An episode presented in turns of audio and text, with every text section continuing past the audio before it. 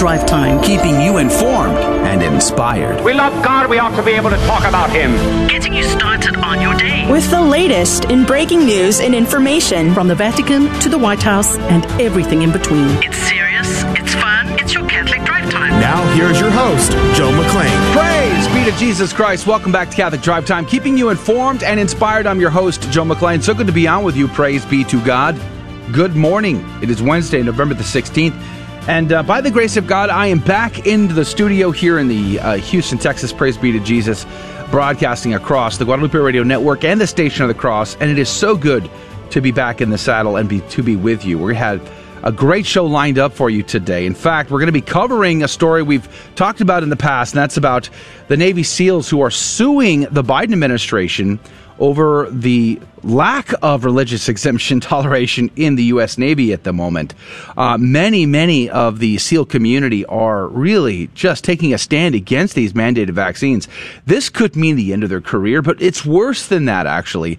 Uh, they could lose benefits, they could lose all kinds of things and uh, they have hired uh, the First Liberty Institute. Michael Berry, General Counsel, is going to be our guest at 35 at past the hour to tell us where that's at right now. Uh, what is the latest uh, on that information? So that's coming up again at 35 past the hour. At 15 past, we have some stories that are of concern to me, as I like to say, as well as to many others. Plus, I want to catch up with you about my trip to Baltimore and uh, the, the men's march there. We covered a little bit of that yesterday. Praise be to Jesus. But um, I want to talk about whether or not we covered what happened in Baltimore. There's people are asking us, Joe, why have you not not covered what's going on in Baltimore? And I'm scratching my head over that question. So uh, maybe we'll talk a little bit about that and the what's concerning us. So a lot to dive into today. Praise be to God. Hopefully you can join us for all or part of that. Plus we have the next hour for those of you that can. We will have fun with our Fear and Trembling game show. All that coming up today on Catholic Drive Time. Speaking of coverage, Adrian Fonseca is here on the ones and twos. Good morning to you, Adrian. Good morning. Good morning. It's good to be here. Is it? It is. Praise be to God. In spite of it all? Despite of it all, it's good to be here. Praise be to God. And you know, I got to say though, even though it's good to be here, uh-huh. Uh, I cannot have any more parties now that you're back. You, I, I was throwing ragers at the studio. What's a rager, by the way? I actually don't know. yeah, I thought so.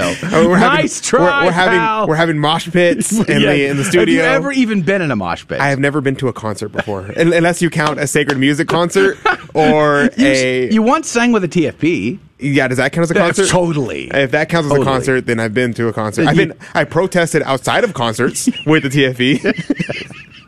but I am a very boring person. I, feel like the, the show is now taking a turn.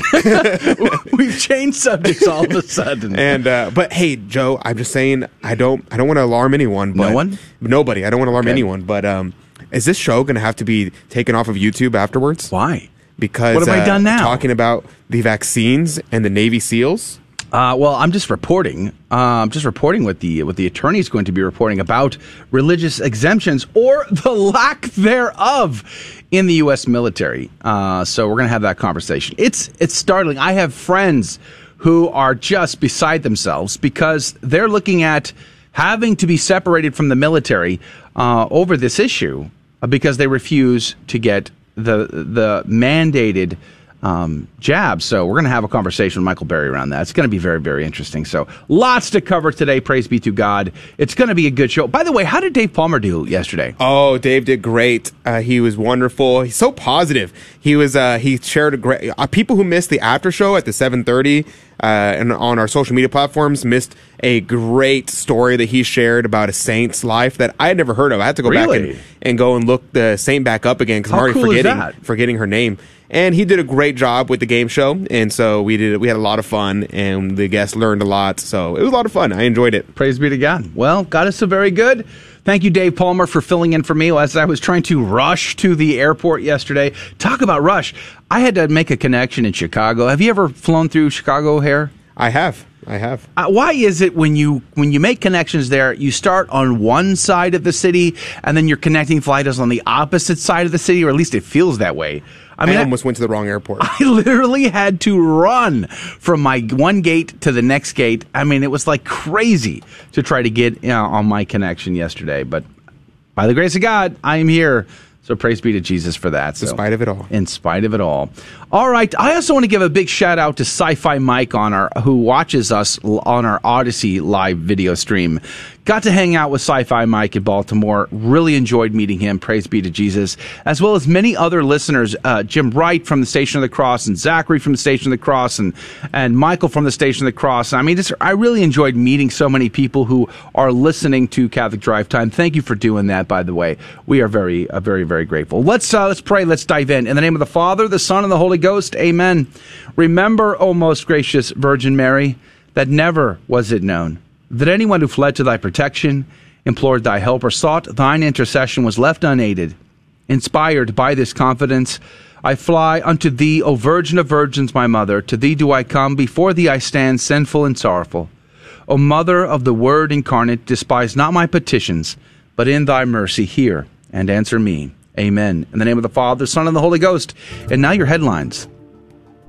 The Associated Press reports Slovakia, like Austria, is planning new restrictions on unvaccinated people in an effort to tame the latest surge of coronavirus infections that has caused a quote critical unquote situation in the country's hospitals, according to the prime minister.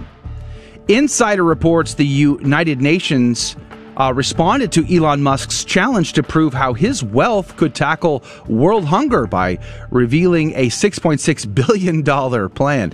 Elon Musk recently dared the UN to show him how $6 billion of his wealth could address world hunger. On Monday, the UN got back to him with a plan.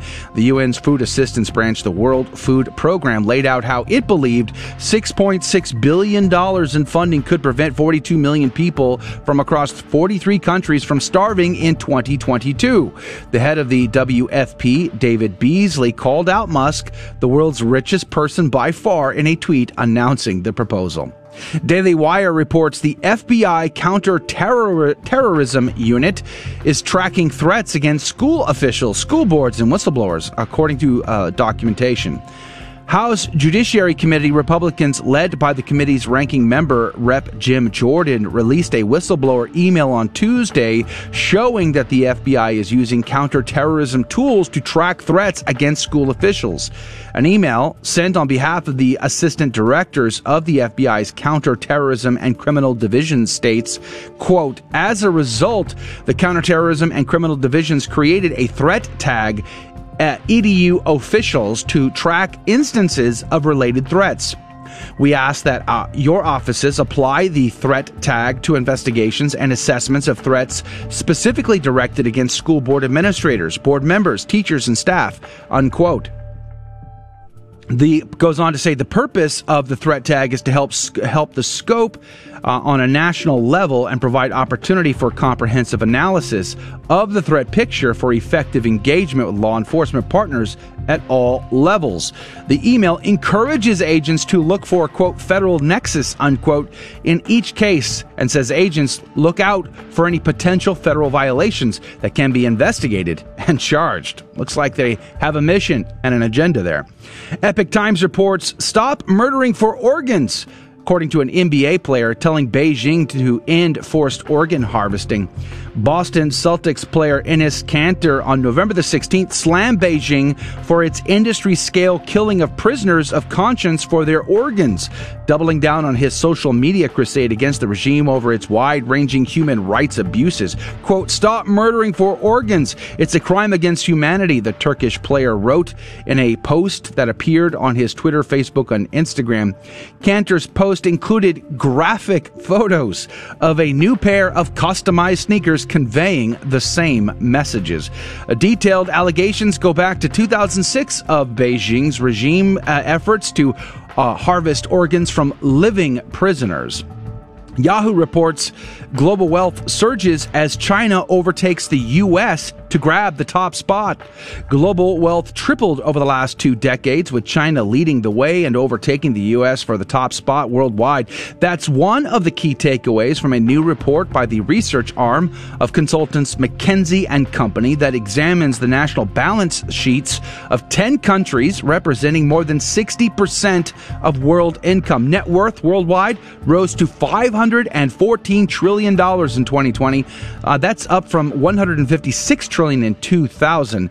And uh, China accounted for almost one third of the increase. Its wealth skyrocketed to 120 trillion dollars from a mere 7 trillion back in 2000. USA is coming in in second place with a distant third place tie for Germany and France. And those are your headline news. The saint of the day is Saint Gregory Thaumaturgus. Hope I said that right. He was born in 213, and Gregory was a, of a distinguished pagan family. They met Origen enter, and entered his school at Caesarea and studied theology and converted to Christianity by Origen, and they became his disciples. Gregory returned home intending to practice law, but was elected bishop by the 17 Christians of the city. Maybe that's the way we should do things again. It soon became apparent that he was gifted with remarkable powers. He preached eloquently and made so many converts that he was able to build a church, and soon was so renowned for his miracles that he sur- was surnamed Thaumaturgus, which means wonder worker. He was a much sought after arbiter for his wisdom and legal knowledge and ability to advise his flock, and he advised them to go into hiding when the Decius persecution of the Christians broke out in 250 and fled to the desert with his deacon. On his return, he ministered to his flock when plague struck his see and when the Goths devastated Pontus. He participated in the Synod of Antioch in 264 to 265 against the Samosata and fought against Sabellianism and Tritheism. It is reported that at his death in Neo Caesarea, only 17 unbelievers were left in the city. He is invoked against floods and earthquakes, and at one time he reportedly stopped the flooding of Lysis, and at another he moved a mountain. According to Gregory of Nyssa, Gregory Thaumaturgus est- eh, experienced a vision of Our Lady and the first such recorded vision. He died in 270. Saint Gregory Thaumaturgus, pray for us. Praise be to God in all things. The gospel today comes to us from Luke chapter 6, verses 27 through 38. But I say to you that here, love your enemies, do good to those who hate you, bless those who curse you, pray for those who abuse you. To him who strikes you on the cheek, offer the other also. And from him who takes away your cloak, do not withhold your coat as well. Give to everyone who begs from you, and of him who takes away your goods, do not ask them again. And as you wish that men would do to you, do so to them. If you love those who love you, what credit is that to you? For even sinners love those who love them. And if you do good to those who do good to you, what credit is that to you? For even sinners do the same. And if you lend to those from whom you have hope to receive, what credit is that to you? Even sinners lend to sinners to receive uh, as much back. But love your enemies and do good and lend, expecting nothing in return, and your reward will be great, and you will be sons of the Most High, for he is kind to the ungrateful and to the selfish. Be merciful, even as your Father is merciful. Judge not, and you will not be judged. Condemn not, and you will not be condemned. Forgive, and you will be forgiven.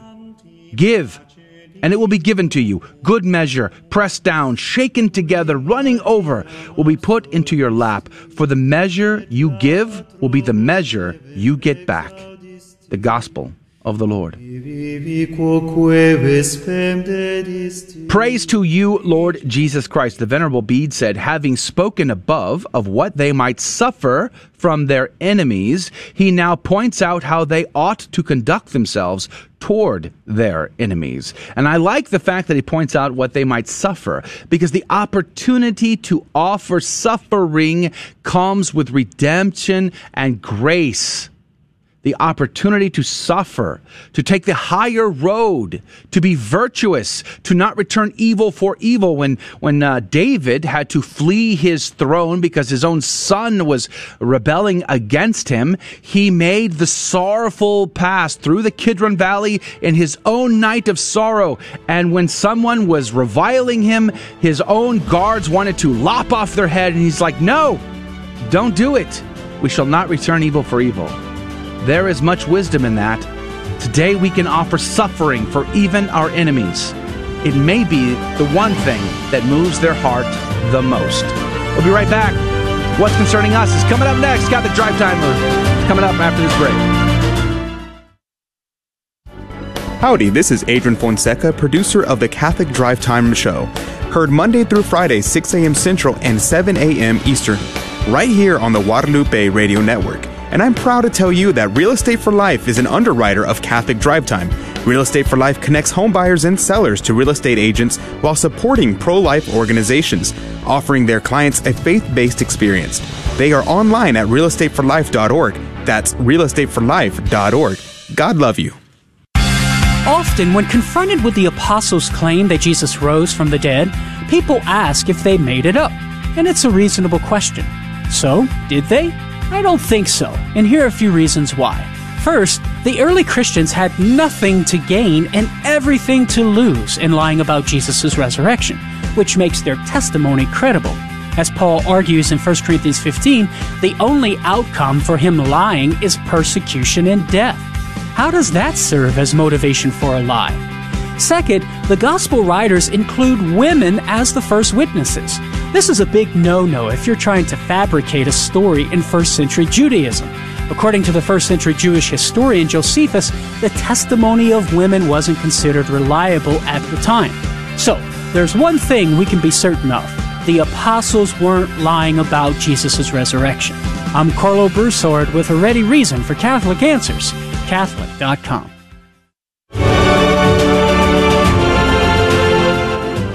Praise be to Jesus Christ. Welcome back to Catholic Drive Time, keeping you informed and inspired. I'm your host, Joe McClane. So good to be on with you. Praise be to God. Coming up at 35 past the hour, uh, General Counsel for First Liberty, Michael Berry, is going to be our guest.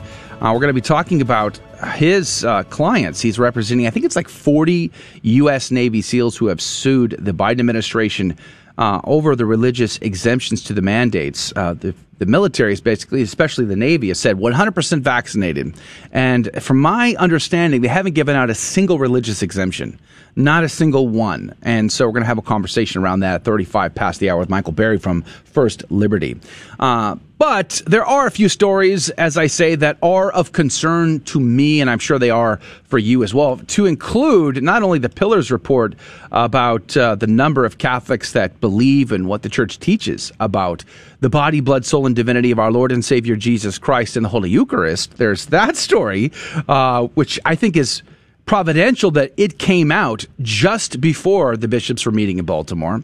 But I also want to talk briefly about Baltimore itself. You know, yesterday we received a phone call uh, here at the Guadalupe Radio Network asking us why we did not cover the case between St. Michael's Media and the city of Baltimore and how they won their lawsuit. Why we did not cover the fact that they were meeting there and having a rally in front of the bishop's uh, hotel. Uh, why we didn't cover the stories uh, that were of uh, of concern or controversy surrounding the bishops' Holy Communion, um, support for pro-choice Catholic politicians like Joe Biden and Nancy Pelosi.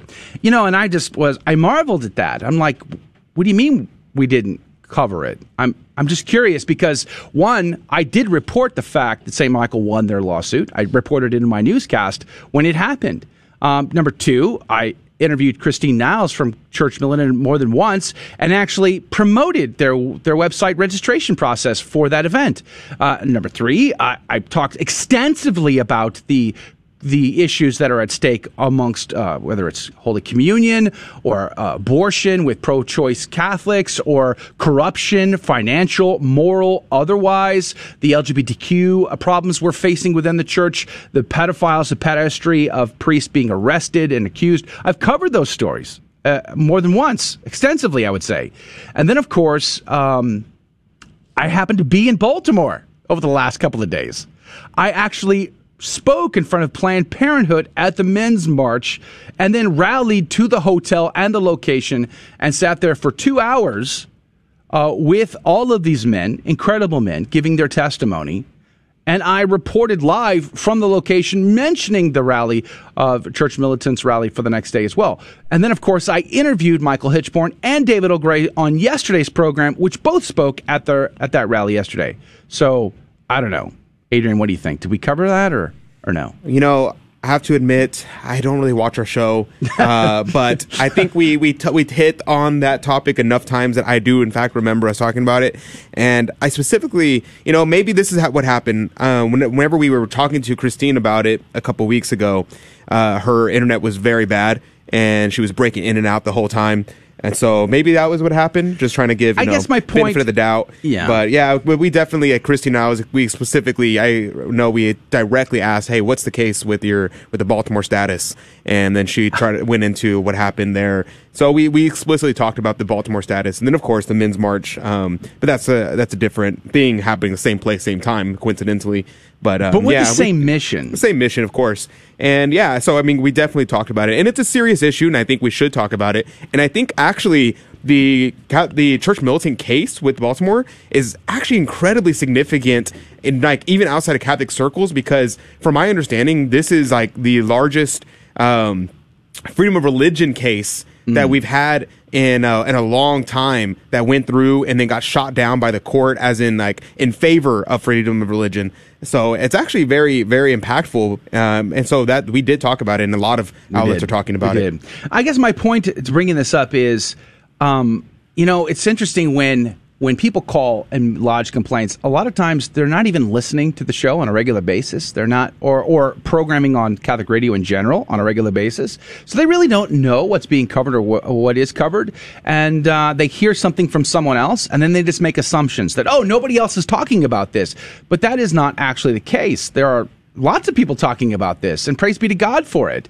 Uh, we should be talking about this. I was very happy and proud to be a part of the men's march that spoke uh, right in front of that hotel and uh, and encouraged the bishops to to be more faithful to Holy Mother Church, to her teaching for charity to souls. I mean, the gospel today talks about forgiveness uh, to your enemies, to be long suffering to those that would persecute you. And I'm fairly certain David O'Gray talked about it as well. Yeah, yay and, yay and amen. So uh, I want to play for you a clip, uh, a very short clip of. Uh, I had an opportunity to talk to Jim Havens. Now we had him on the program as well last week. He is one of the, uh, the one of the guys that put this together. And we had a chance to say, "Hey, how do you feel? I mean, now that the event is taking place, uh, what are your thoughts?" And so let's go ahead and roll that, and uh, we'll catch up after. So we are live here at the men's rally to uh, the men's march to stop abortion, and Jim Havens is the one of the co-directors to this. Jim is with the Simple Truth on Station of the Cross, 4 p.m. Eastern, Monday through Friday. Jim, what a great event!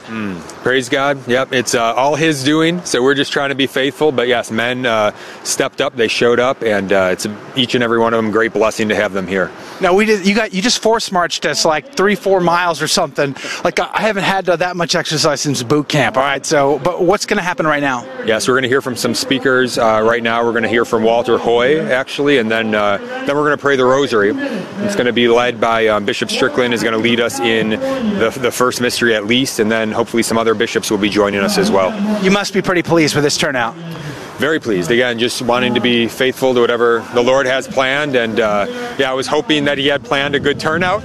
And I think, uh, yeah, some men responded to the grace, the opportunity, and they, they showed up. So to each and every man who showed up here today, I want to say thank you. All right. Praise be to Jesus, Jim. God bless you again. Thank you for letting me come. Yeah, thank you. All right. Could you do me a favor? If anybody ever comes up to you and says, "Hey, why doesn't Catholic Radio and nobody else is reporting these things?" Can you say, "Wait, hold on. I, I listen to Catholic Drive Time, and uh, they talk about this stuff all the time, and we're not the only ones. There are many people who do it. Praise be to God. Uh, we need more, not not less, and we're very grateful to those that do." Um, but just, it, I guess it kind of rubbed me a little bit in the wrong direction because we are covering these stories because we feel very passionate about about these topics and want to uh, to fan the flame of awareness. So, uh, at any rate, there's that. The Baltimore was an incredible opportunity. I really enjoyed being there, especially among the men. Uh, very inspirational. When I gave my talk in front of Planned Parenthood, there were, you know, if you ever pray in front of a Planned Parenthood, and mo- many of you do, or on a regular basis, you know, you get crazy people sometimes walking around.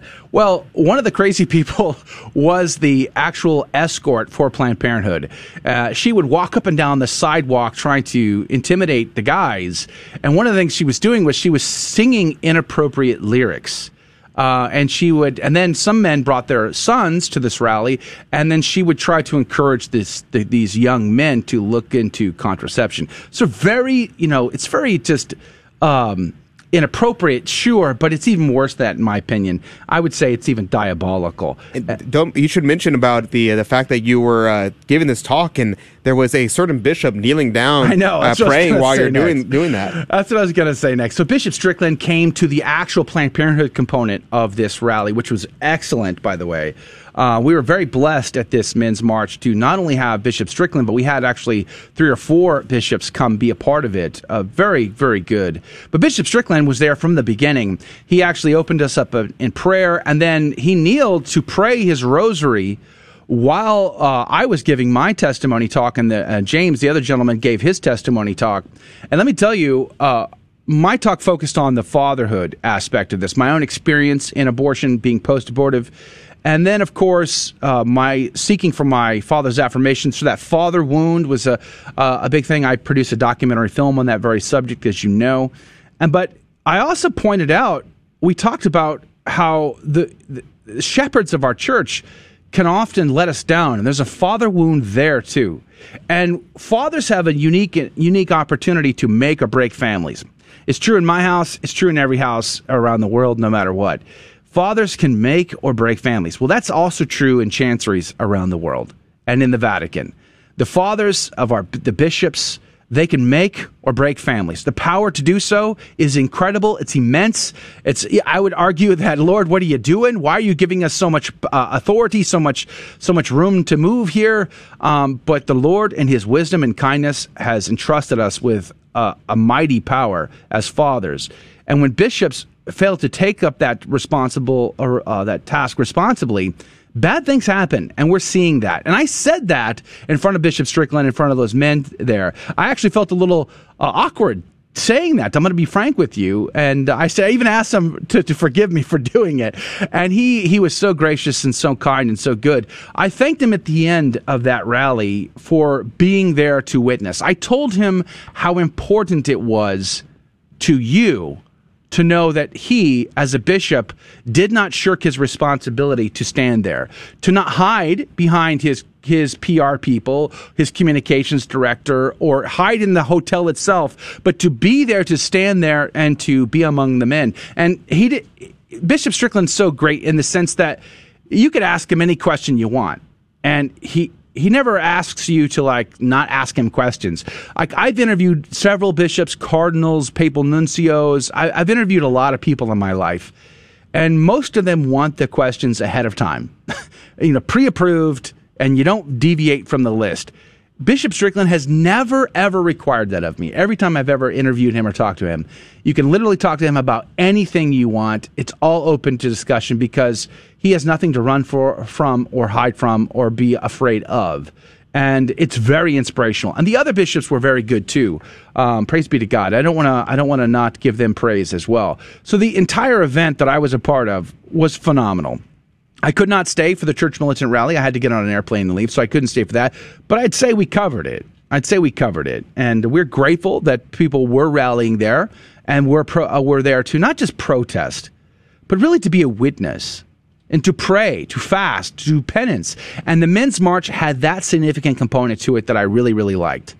It was to pray, to fast, and do penance for not only the abortion that was going on at Planned Parenthood's clinic that day, but also for the bishops. We made that a specific component to the whole event to pray and to fast for the bishops because that is what we're called to. That is what Our Lady asked us to do in 1917, and that is our mission to pray. And it's the one thing all of us can do, right? We don't need the Pope to tell us to pray, fast, and do penance. We don't need our bishops. We don't even need our local pastors to do that. We already know automatically these tools are in our toolbox, these are at our disposal, and heaven desires it of us that we can pray, we can fast, and to, to, do penance. Can we control what, what the Pope does or doesn't do? Nope, we have no control over that. We can't control what goes down in the chancery down the street from us or what the parish priest does. We have no control over that. We can't even control what our neighbor does next to us, but we can control ourselves. We can pray, we can fast, we can do penance, we can forgive. We can forgive. And I think that's that gospel message today. So I wanted to bring that up. It is of concern to me, and I'm sure it's of concern to other people. So if anybody ever asks you, hey, why doesn't Catholic radio talk about this? You tell them they do. I listen to it all the time on Catholic Drive Time. Praise be to God. Hey, maybe tomorrow I'll tell you the story of how Gabriel Casillo called me a Catholic Karen. I'm just teasing. Great story there. We'll catch up with that in the after show. But we'll be right back. More breaking news and stories are coming up next. Most of us can recall a childhood memory of innocence and a peace that only comes from God. Yet with our busy schedules today, many families don't attend church weekly or spend much time teaching their children about God. So many families now are burdened by financial and family challenges, substance abuse, and other worries. But there is hope. Studies show that people who pray regularly and practice their Christian faith are less stressed, financially stable, more compassionate, optimistic, healthier, and happier. Experience a positive difference in your life and for your family by coming home to your parish. Learn more by visiting CatholicsComeHome.org today. Here you may find answers to your questions and discover how Jesus and the sacraments will bless your family. There's no pressure or risk. You've got nothing to lose and everything to gain. Do it for your kids.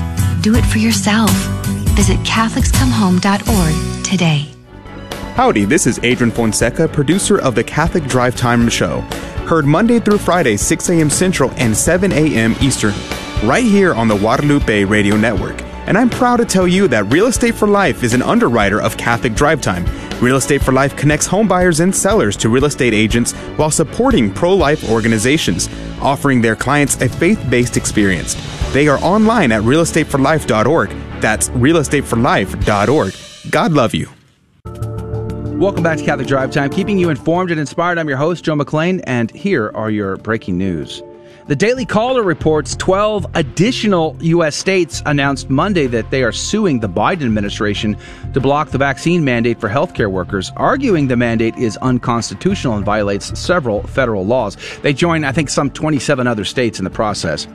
The Navy Times is reporting sailors who refuse the COVID 19 vaccine face these administrative actions as well as separation. Sailors who reject the vaccine and do not have a pending or approved exemption request could lose out on education benefits, promotions, and bonus pay, according to a Navy administrative message released November the 15th.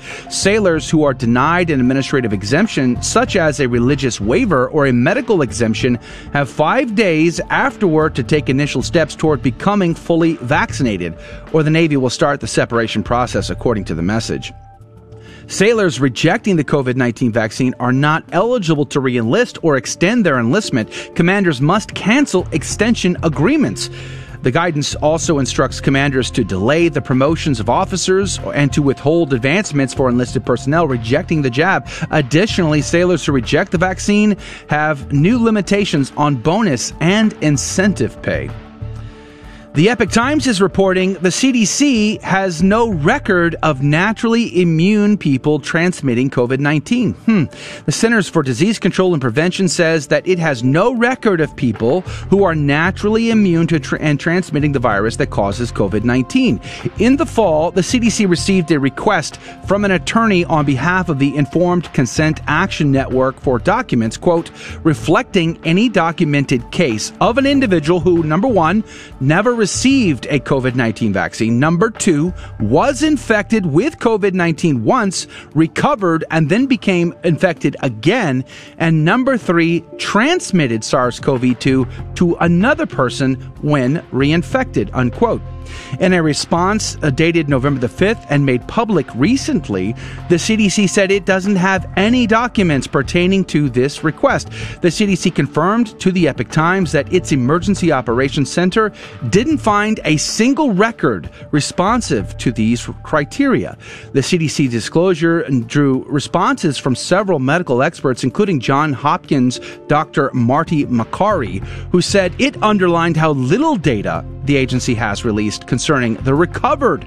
Makary called on the CDC to make data on any reinfections that have resulted in hospitalizations or death public, including information on the patient's comorbidities or the lack thereof. The Hill is reporting the U.S. is moving forward with stealth fighter sales to the UAE, officials say. The United States is moving forward with a $23 billion sale of 50 F 35 stealth fighter jets to the United Arab Emirates, a State Department official said on Tuesday. The $23.4 billion deal was officially approved in November 2020, several months after Abu Dhabi signed on to the, era, the Abraham Accords, the Trump era agreement that normalized relationships between the UAE, Israel, and Bahrain. In addition to the 50 F 35 Lightning II aircraft, which have an estimated $10.4 billion value, the deal also includes up to 18 MQ 9B drones valued at 2.97 billion and a package of air to air and air to ground munitions worth $10 billion. President Biden temporarily froze the deal in late January, but later decided in April that the sale will move forward because it would be years before the weapons were delivered, allowing enough time to address outstanding concerns. Those are your headline news. Praise to you, Lord Jesus Christ. Uh, joining us right now via the phone is General Counsel for First Liberty, Michael Berry. Good morning to you, sir. Good morning. Semper Fi, thank you for your service. Well, Semper Fi, happy belated birthday. Yeah, praise be to Jesus Christ. Uh, now, I also understand you are a graduate from Texas A&M as well. Uh, that is correct. Gig'em. Gig'em. That's going to upset a few people in our audience, but that's okay. God is so very good. All right, so the story is that the, uh, and we reported on this before, but uh, there are uh, many in the military who are facing uh, some of these punitive uh, actions against them because they're not wanting to go along with this mandate in the in the in the military, specifically in the U.S. Navy. There, the, the naval SEAL community has been very vocal about their opposition to being forced to be uh, jabbed, in spite of it all. And Michael Berry, General Counsel of First Liberty Institute, is representing, I think, at least forty of them. Mike, can you tell us what's the story? Yeah, well, just uh, a few days ago, First Liberty Institute filed a lawsuit against the Biden administration and the Department of Defense on behalf of nearly three dozen Navy SEALs who have sincere religious objections to the vaccine, um, but the Navy has refused to grant any religious exemptions or religious accommodations from the vaccine. Uh, meanwhile, the Navy uh, continues to publicly brag about the fact that it's granted medical exemptions, it's granted administrative exemptions, but that it has not granted a single religious exemption since the year 2015 um, and it doesn't intend to do so anytime in the near future. I mean, that's the textbook definition of religious discrimination, and in this country, that's unconstitutional, and it's got to stop. I remember when I went to boot camp uh, for the Marine Corps. Um, I stood in a line. I had you know, corpsmen on both sides of me shooting me up with all kinds of stuff. I had no idea what they were putting into me. I frankly didn't ask the question either. And I, I wonder if I had whether or not I'd be given an option at all, even back in those days.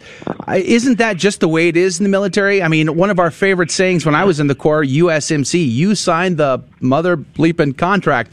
I mean, Jarhead said that all the time. Uh, don't you just give up your, your freedoms, your liberties when you become, when you raise your right hand and swear that oath to defend the Constitution?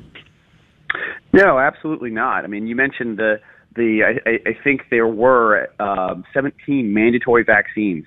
All right, for the military, and I think COVID became the 18th.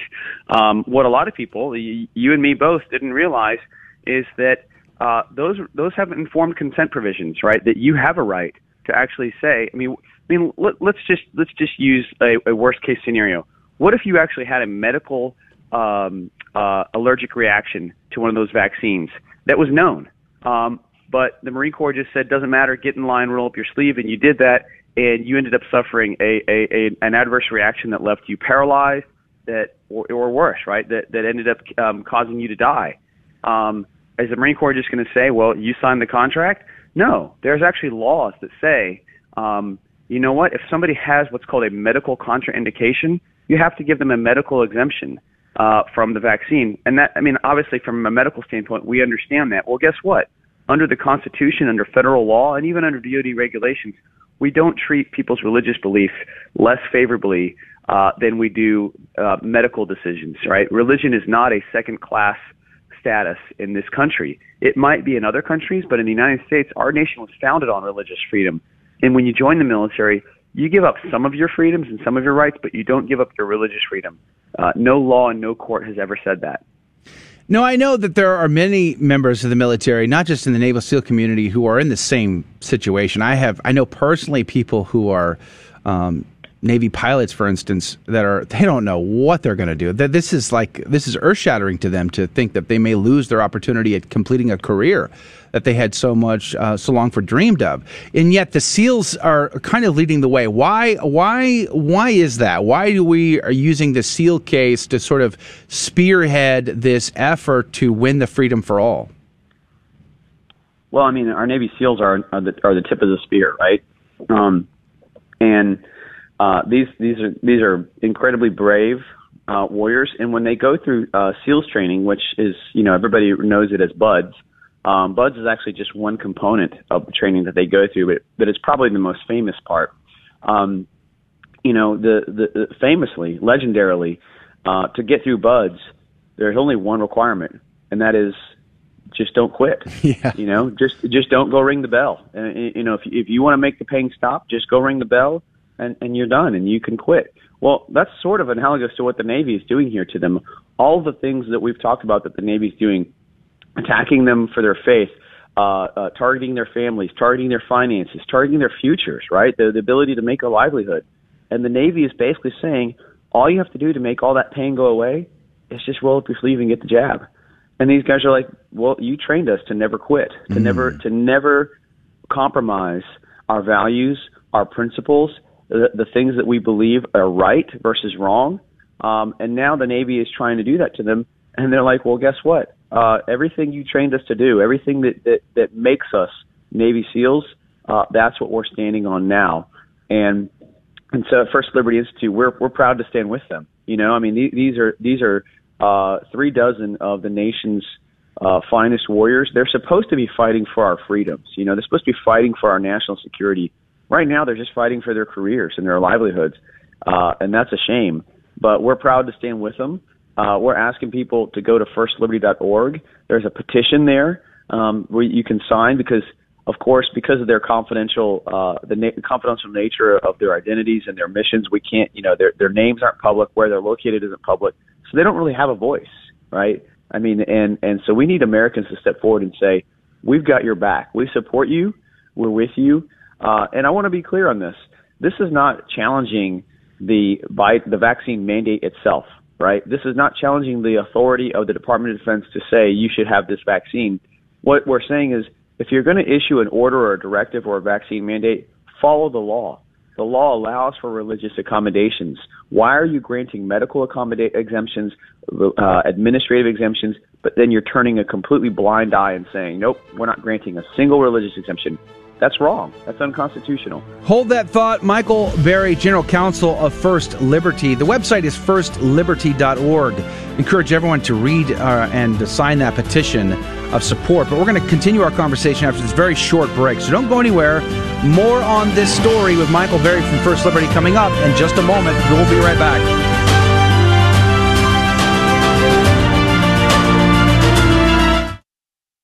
This is Dale Ahlquist with a Chesterton Minute. How many times have you heard it said that the church has been weak and ineffective? Well, G.K. Chesterton says the church has been so powerful and effective that it colored even the things it had not hoped to influence and changed its enemies as well as its friends. It affects everything it touches. It inspires a life changing love from its friends and a self destructive hatred from its enemies. Its enemies will do everything to destroy it, and they end up destroying everything, except the church. The Catholic Church, says Chesterton, has endured for 2,000 years, and the world within the church has been more lucid, more level headed, more reasonable in its hopes, more healthy in its instincts, more humorous and cheerful in the face of fate and death than all the world outside. Want more than a minute? Chesterton.org. GloryandShine.com, a generous underwriter of Catholic Drive Time. GloryandShine.com is a Catholic family owned company making a variety of personal care products ranging from lotions, soap bars, gift boxes, body mist, beard care, and more. At GloryandShine.com, they state their mission is to quote, craft every product with deep intention while holding a vision of sharing the gospel. They are good for the body, mind, and soul. Unquote. God love you, gloryandshine.com. Thank you again. Praise be to Jesus Christ. Welcome back to Catholic Drive Time, keeping you informed and inspired. I'm your host, Joe McClane. So good to be on with you. Uh, General Counsel from First Liberty Institute, Michael Berry, is our guest. The website is firstliberty.org. There is a petition there that you could sign to support the cause of these Navy SEALs and other members of the military who are fighting for their religious liberties exemptions. Um, Michael, welcome back to the program. I wanted to ask that, you know, um, Navy SEALs, special operators, special forces, Delta Force, Rangers, these guys, they tend to be the most deployed elements in our military over the last 20 years. Um, think about the stress that has on family life. We've asked, since 9 11, we have asked a lot from this community, and they have given us a tremendous amount blood, sweat, and tears, literally. Um, and last year in 2020, if I'm not mistaken, they didn't stop doing their mission, right? I mean, they, they didn't have a vaccine and they still had to face the threat of, of sickness as well as the enemy. And they still did their mission, correct? Yeah, it's a great point. That's exactly right. You know, and that's one of the questions that we immediately came up with was um, the Navy was saying that if you haven't had the vaccine, you're now you're no longer able to accomplish the mission, and you must be kicked out. Right? It's get the vax or get the axe and that was sort of the immediate head scratcher was, well, what did we do for the 18 months or so, um, you know, fr- starting in, in in roughly March of 2020 until until August of 2021 when the vaccine finally came, became available? Was, was our nation somehow vulnerable to attack? I mean, were we were, were we not able to accomplish the mission?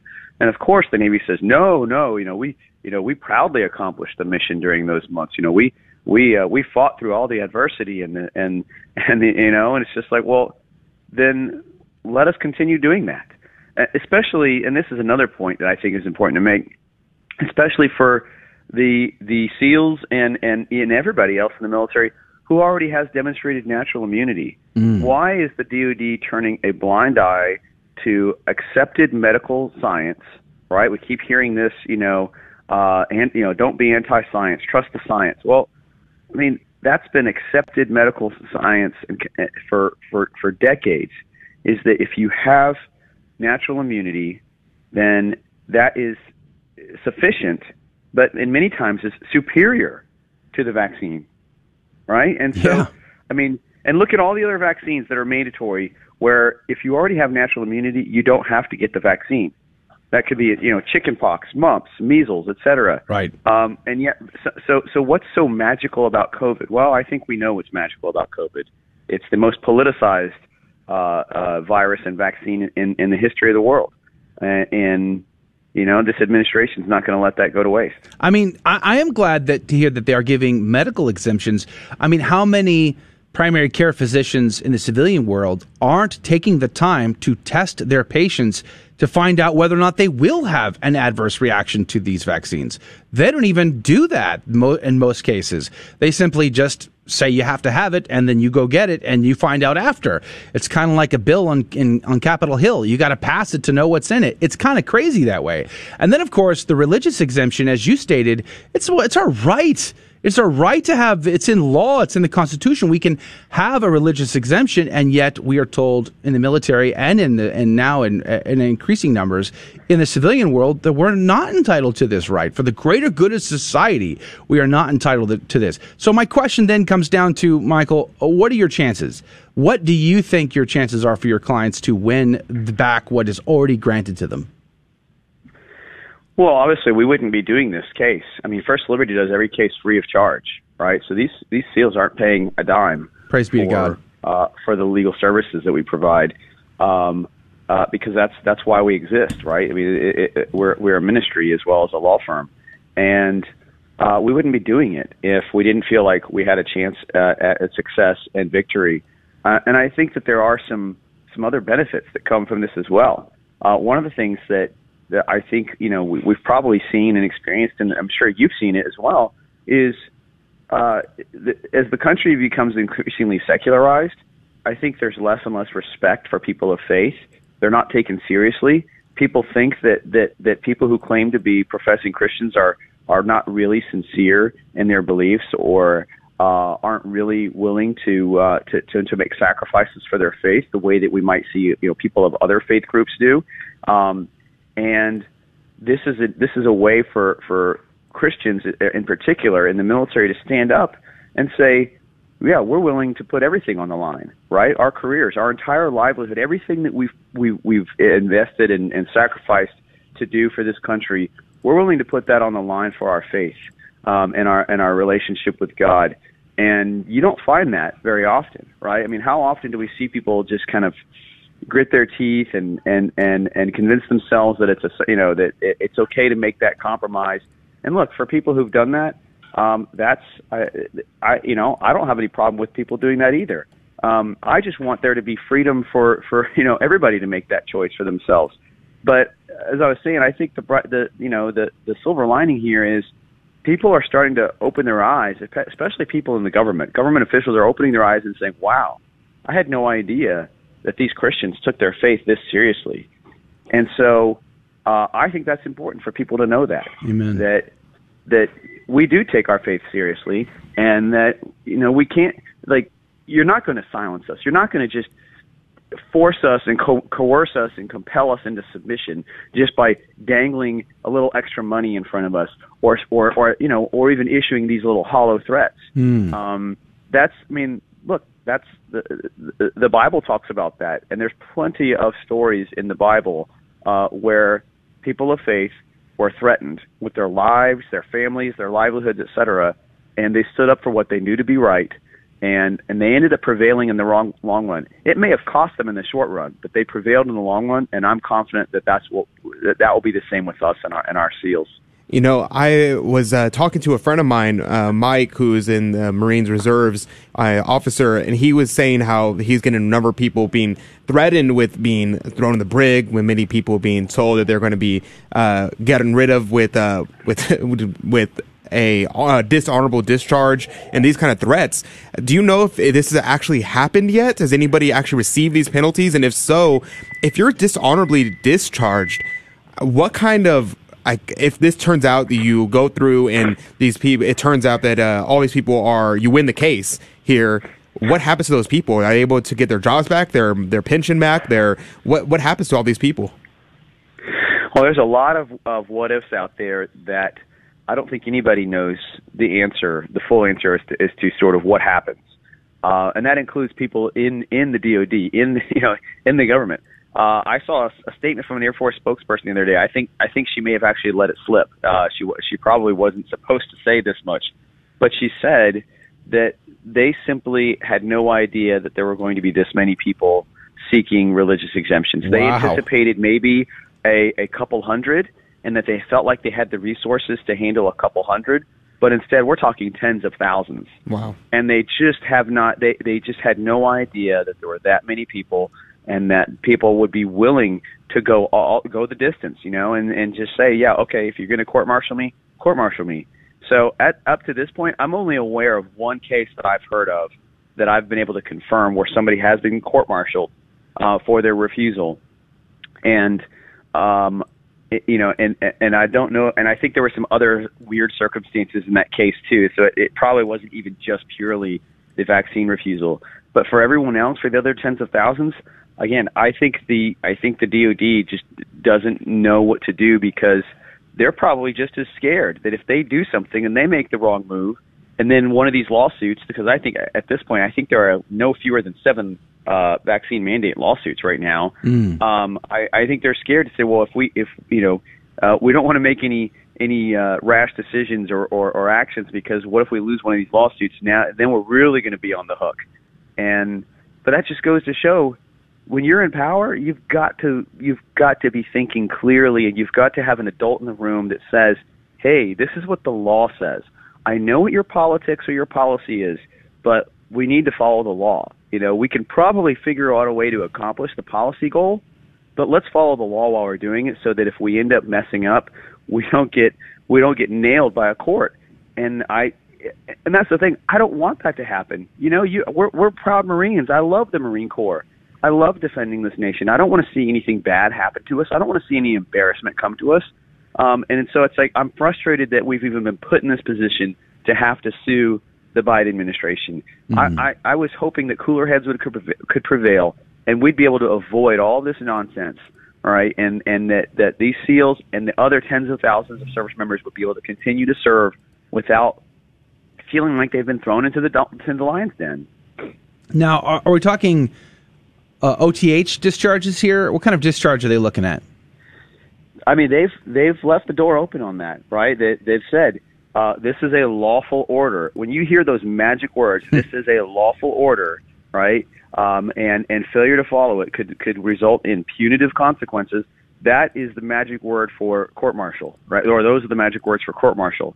Uh, when you talk about OTHs and things like that, that's for administrative separation. So there's a difference, right? A court martial is a criminal proceeding, Wow. whereas an administrative separation is uh, you just get kicked out, right? It's like being fired from your job. Sure. Uh, and then and and then you have sort of a negative mark on your on your Yeah. service record.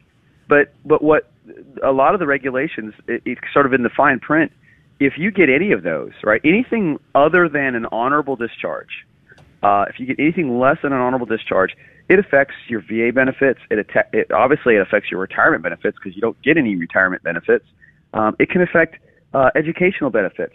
The post 9/11 GI Bill. A lot of service members stay in so that they can transfer those ben- those educational benefits to their to their spouses or to their children, and those get taken away. So imagine somebody, you know, believing that their kid could be the first in the gener- in the family to go to college for a generation, and then because of the, their, their their their religious objection to the vaccine, they lose out on those benefits. I mean, that's Wow. again, it's just it's it's just punitive and vindictive. It has nothing to do with health. Well, we are out of time. We are going to pray uh, for this case and pray that uh, this is successful.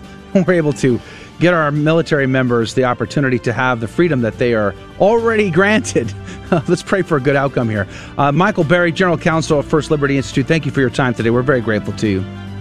Thanks for having me. Yes, Semper Fi. Praise be to Jesus. Uh, go to firstliberty.org and you can find on the homepage a link to that petition. You should consider signing that today. That's going to do it for hour number one of Catholic Drive Time. Thank you for joining us. Great conversation this hour. If you can join us in the second hour, we'd love to have you. grnonline.com forward slash CDT. God love you. God bless you. We'll see you then.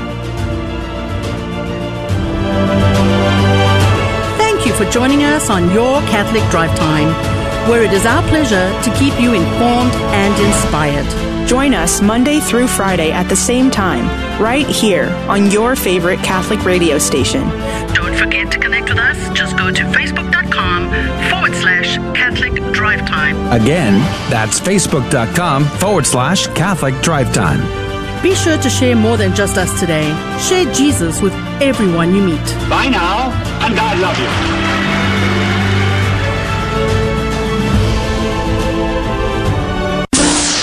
What should I keep in mind when I'm trying to defend my faith? Well, number one, ingrain this into your psyche. The Bible is a Catholic book. The Catholic Church gave it to the world, which means there is nothing, nothing in the Bible that is contrary to anything in the Catholic faith, and there is nothing in the Catholic faith that is contrary to anything in the Bible. Always remember that. This is important to remember because a lot of times folks will quote a passage from the Bible that proves the Catholic Church is wrong.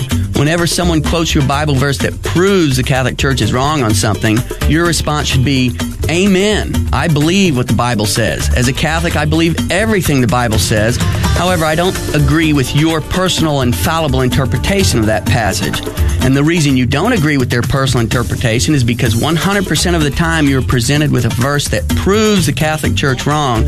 That verse has either A, been taken out of context, or B, the verse simply doesn't say what they're trying to make it say. Number two, and this flows directly from number one, the Catholic Church can be defended solely from the Bible better than any other Christian faith tradition can be. A good bit in the various Protestant faith traditions actually contradicts the Bible, so do not be afraid to engage non Catholics in a discussion of the Bible. And number three, if you are ever asked a question about your faith that you cannot answer, don't worry. There is an answer for that question. You just need to go and find it. Simply respond, I don't know, but I will find out and get back to you. Then find out and get it back to them. As Catholics, we need to reclaim the Bible. It's our book. We need to read it, pray it, learn it, and use it to bring our separated brothers and sisters back to the church. If you keep these things in mind, you have started down the road to being a very effective apologist for the Catholic faith. A beacon of truth in a troubled world. This is the Guadalupe Radio Network, radio for your soul. Howdy, this is Adrian Fonseca, producer of the Catholic Drive Time Show. Heard Monday through Friday, 6 a.m. Central and 7 a.m. Eastern, right here on the Guadalupe Radio Network. And I'm proud to tell you that Real Estate for Life is an underwriter of Catholic Drive Time. Real Estate for Life connects home buyers and sellers to real estate agents while supporting pro life organizations, offering their clients a faith based experience. They are online at realestateforlife.org. That's realestateforlife.org. God love you. Welcome to your Catholic Drive Time, keeping you informed and inspired. We love God, we ought to be able to talk about Him. Getting you started on your day. With the latest in breaking news and information from the Vatican to the White House and everything in between. It's serious, it's fun, it's your Catholic Drive Time. Now, here's your host, Joe McClane. Praise be to Jesus Christ. Welcome back to Catholic Drive Time, keeping you informed and inspired. I'm your host, Joe McClane. So good to be on with you. Praise be to God. Uh, good morning to you. Back in the studio. I was in Baltimore yesterday for the last couple of days, really. And uh, what a great time that was. Praise be to Jesus. In the last hour, we actually uh, played a little bit of clip. I got to uh, do some on the street reportage, and I interviewed uh, Jim Havens, uh, who was one of the organizers for the men's march. And uh, what a wonderful opportunity it was to be a part of that, to give my own testimony being post abortive there at the Planned Parenthood Clinic and to march with those men. Really, really incredible. I enjoyed it quite a bit. So I'll be posting some of that content to uh, YouTube and other places, Rumble and elsewhere this week. So keep, keep an eye out for that. You can always find the links up to all of that at our website, grnonline.com forward slash CDT. And then, of course, so we also had a great conversation with Michael Berry, General, General Counsel for First Liberty Institute, who is defending 40 Navy SEALs against the Biden administration's vax mandate. Uh, for religious exemptions, because the Navy hasn't uh, hasn't given a single religious exemption since 2015, not a single one, and uh, there are tens of thousands in the military who are fighting for that right now and these 40 SEALs are, are basically leading the charge. So that was last conversation. We're going to post that.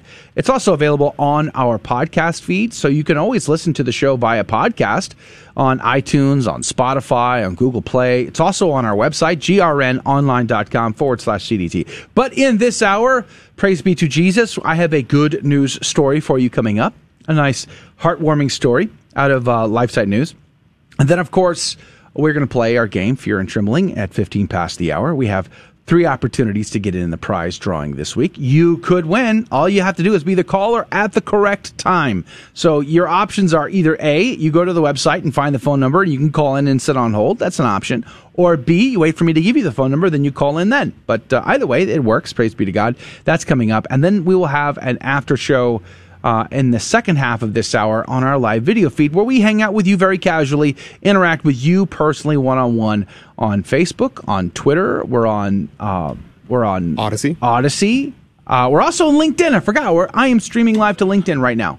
Now, for that, you have to go to my personal profile because we don't have a page there yet. I have to work on that. But we are streaming live on LinkedIn as well. So that's an option if you are a LinkedIn user, which, speaking of LinkedIn users, Adrian Fonseca is here on the ones and twos. Good morning, Hi, Adrian. Uh, good morning. Good morning. It's good to be here. Is it? Yes, it is. Praise be to In God. spite of it all. And, uh, you know, just like Mike from um, mm-hmm. on our Odysee page said, mm-hmm, he mm-hmm. said, you know, uh, it's early in the morning, and but I'm glad to be here nonetheless. Praise be to God. So praise Speaking God. of uh, Mike, so different Mike. We have yes. two. I know we have two Odysee mics. Uh, the Mike, the regular Odysee Mike, a former Coast Guard guy. God, thank you again for your service. By the way, I had there was a Coast Guard cutter parked right outside my hotel room in Baltimore. Mike. I had I geeked out big time. Thought it was this a super cool thing to see this giant Coast Guard vessel right outside my front door. Super neat.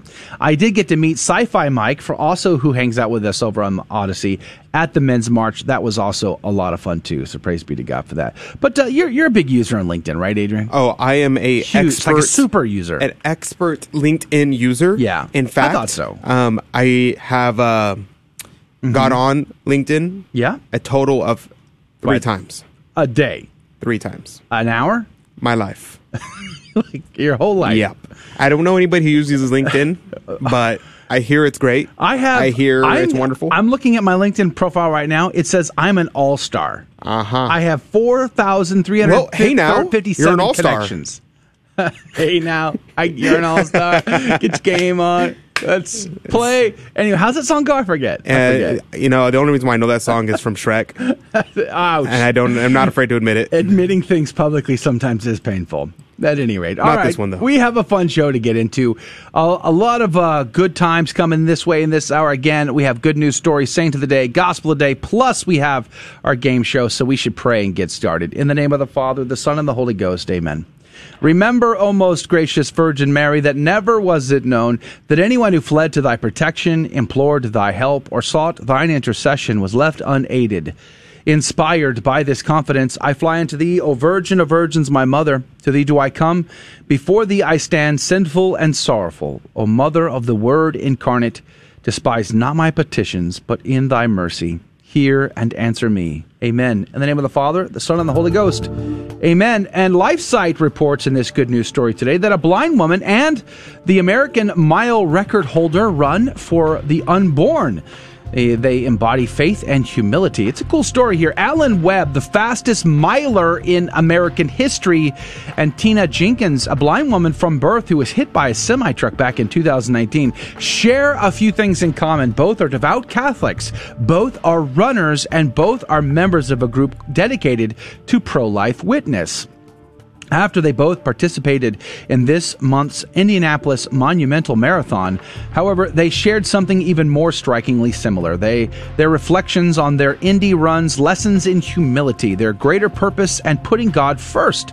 Webb, who Life Runners founder Pat Castle describes as quote basically the Michael Jordan of track and field unquote College you is, no pressure there. Told LifeSite News how during this year's Indy Marathon he met with an unexpected hurdle that he came to realize allowed for an even greater pro-life witness.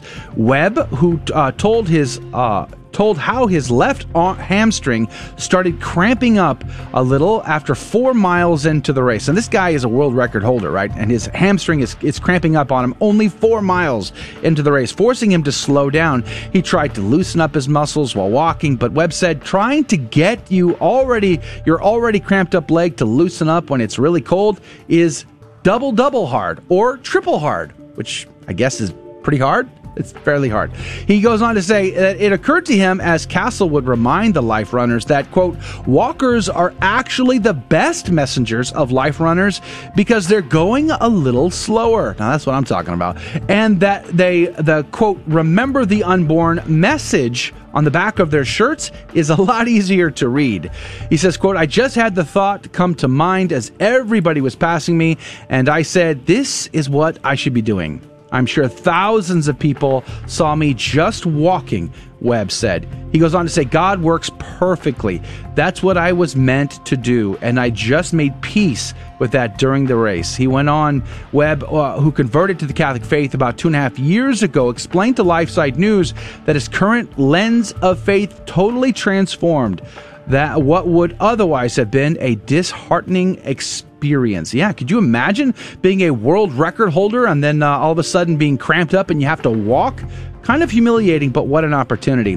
Real quick, Tina Jenkins, another life runner who has been blind from birth and started running in her 20s, had similar reflections about her Indy Marathon experience. About two years ago, Jenkins was hit by a semi truck as she was crossing an intersection with her guide dog. The, the accident shattered her pelvis and broke nine ribs and several other bones, requiring surgery to add plates to her rib cage, her collarbone, right wrist, and above her, uh, above and below her right eye. Wow.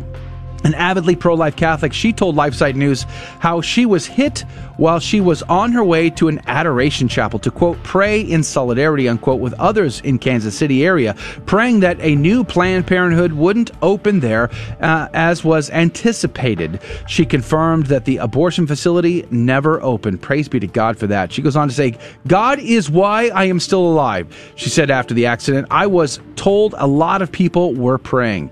Jenkins was already running marathons with Life Runners and had run the Boston Marathon only four months before her accident.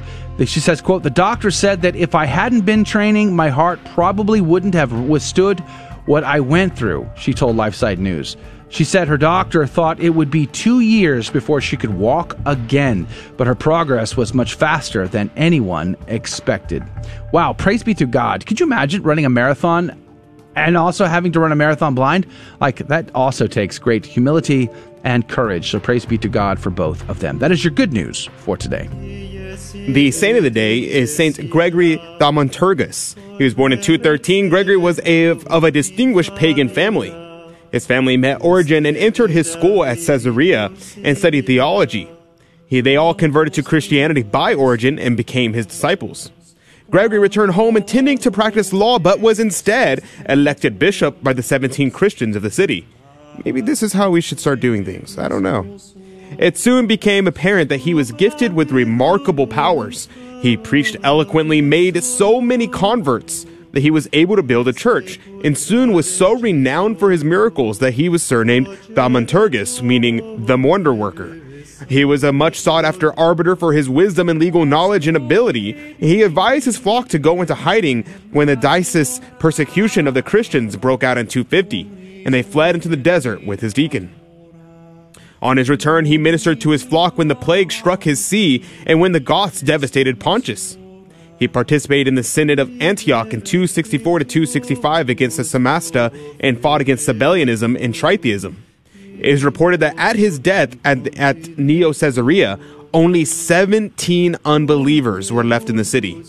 He is invoked against floods and earthquakes, and at one time he reportedly stopped the flooding of Lycus, and at another he moved a mountain. According to Gregory of Nyssa, Gregory Thaumaturgus experienced a vision of Our Lady, the first such recorded vision. He died in 270. Saint Gregory Thaumaturgus, pray for us. Praise be to God in all things. The gospel today comes to us from Luke chapter 6, verses 27 through 38. But I say to you that here, love your enemies, do good to those who hate you, bless those who curse you, pray for those who abuse you. To him who strikes you on the cheek, offer the other also. And from him who takes away your cloak, do not withhold your coat as well.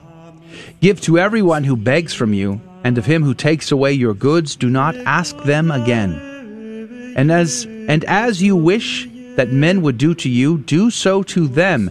For if you love those who love you, what credit is that to you? For even sinners love those who love them. And if you do good to those who do good to you, what credit is that to you? For even sinners do the same. And if you lend to those from whom you hope to receive, what credit is that to you? Even sinners lend to sinners to receive as much again.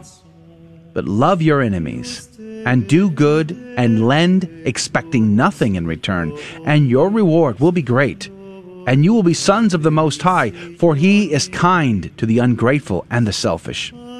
Be merciful, even as your Father is merciful. Judge not, and you will not be judged. Condemn not, and you will not be condemned. Forgive, and you will be forgiven. Give, and it will be given to you.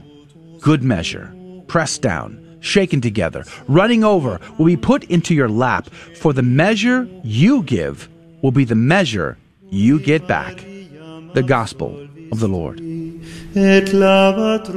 Praise to you, Lord Jesus Christ. Haydock's commentary was great today on this. He says, They who only give when sure of having a greater return do not give, but traffic with their generosity, in which there is no charity. Adrian, what did you find? Oh yes, this is great stuff, and this is something that I need to hear personally. Um, this, especially verse twenty-seven, right there at the beginning. While people were, uh, let's see, the verse, verse, verse. But I say to you to hear, love your enemies and do good to those who hate you, bless those who curse you, and pray for those who abuse you. Uh, this is uh, obviously referring to the way Joe treats me. No, I'm just joking. I'm just joking.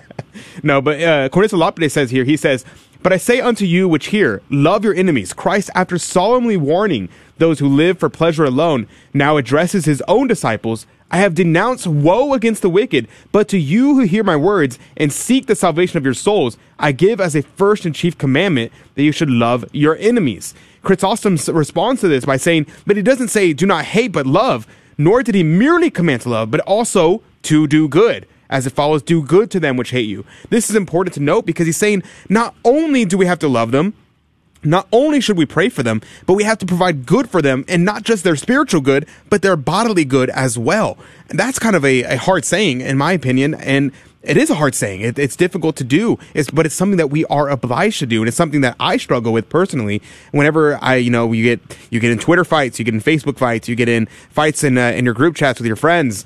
Um, these kind of things happen, and what happens is you start attacking each other. It comes after one another, and you kind of have bad blood it's going to take humility, and I'm talking to myself mostly. it's going to take humility to swallow that and say, you know, I'm going to pray for you, mm. and I'm not going to pray for you in a passive aggressive way, like you know, you drop the, we should pray for you.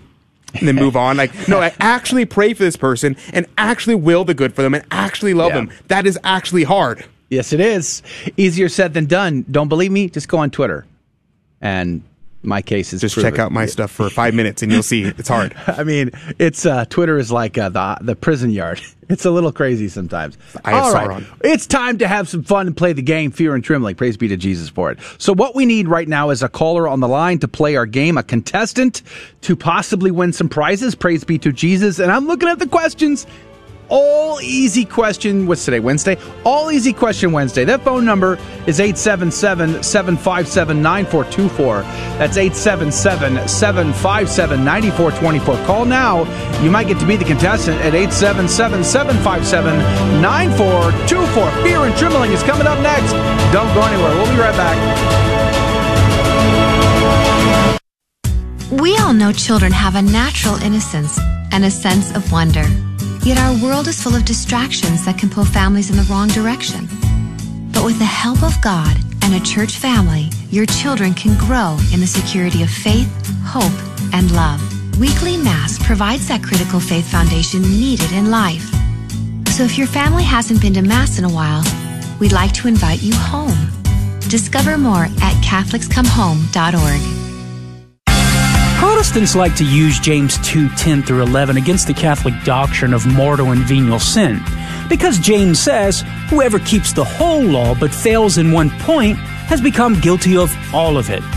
But James can't be denying the doctrine of mortal and venial sin because in 115 he affirms it, saying that sin in its beginning stages doesn't bring death, venial sin, whereas it does in its more mature stages, mortal sin. The point James is making in James 2:10 through 11 is that we must keep all the commandments in order to avoid incurring the guilt of transgressing the law.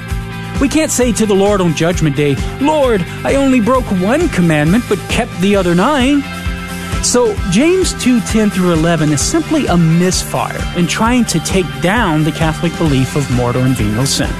I'm Karlo Broussard with the ready reason for Catholic Answers, catholic.com. For 2,000 years, we've helped the poor and comforted the sick. We've educated generations of children, developed the scientific method and college system. We support marriage and human life. Guided by the Holy Spirit, we compiled the Bible. We are the Catholic Church, with over 1 billion in our family, sharing in the fullness of Christian faith in the church started by Jesus. If you've been away, visit CatholicsComeHome.org today. Welcome home. Welcome to another round of fear and trembling.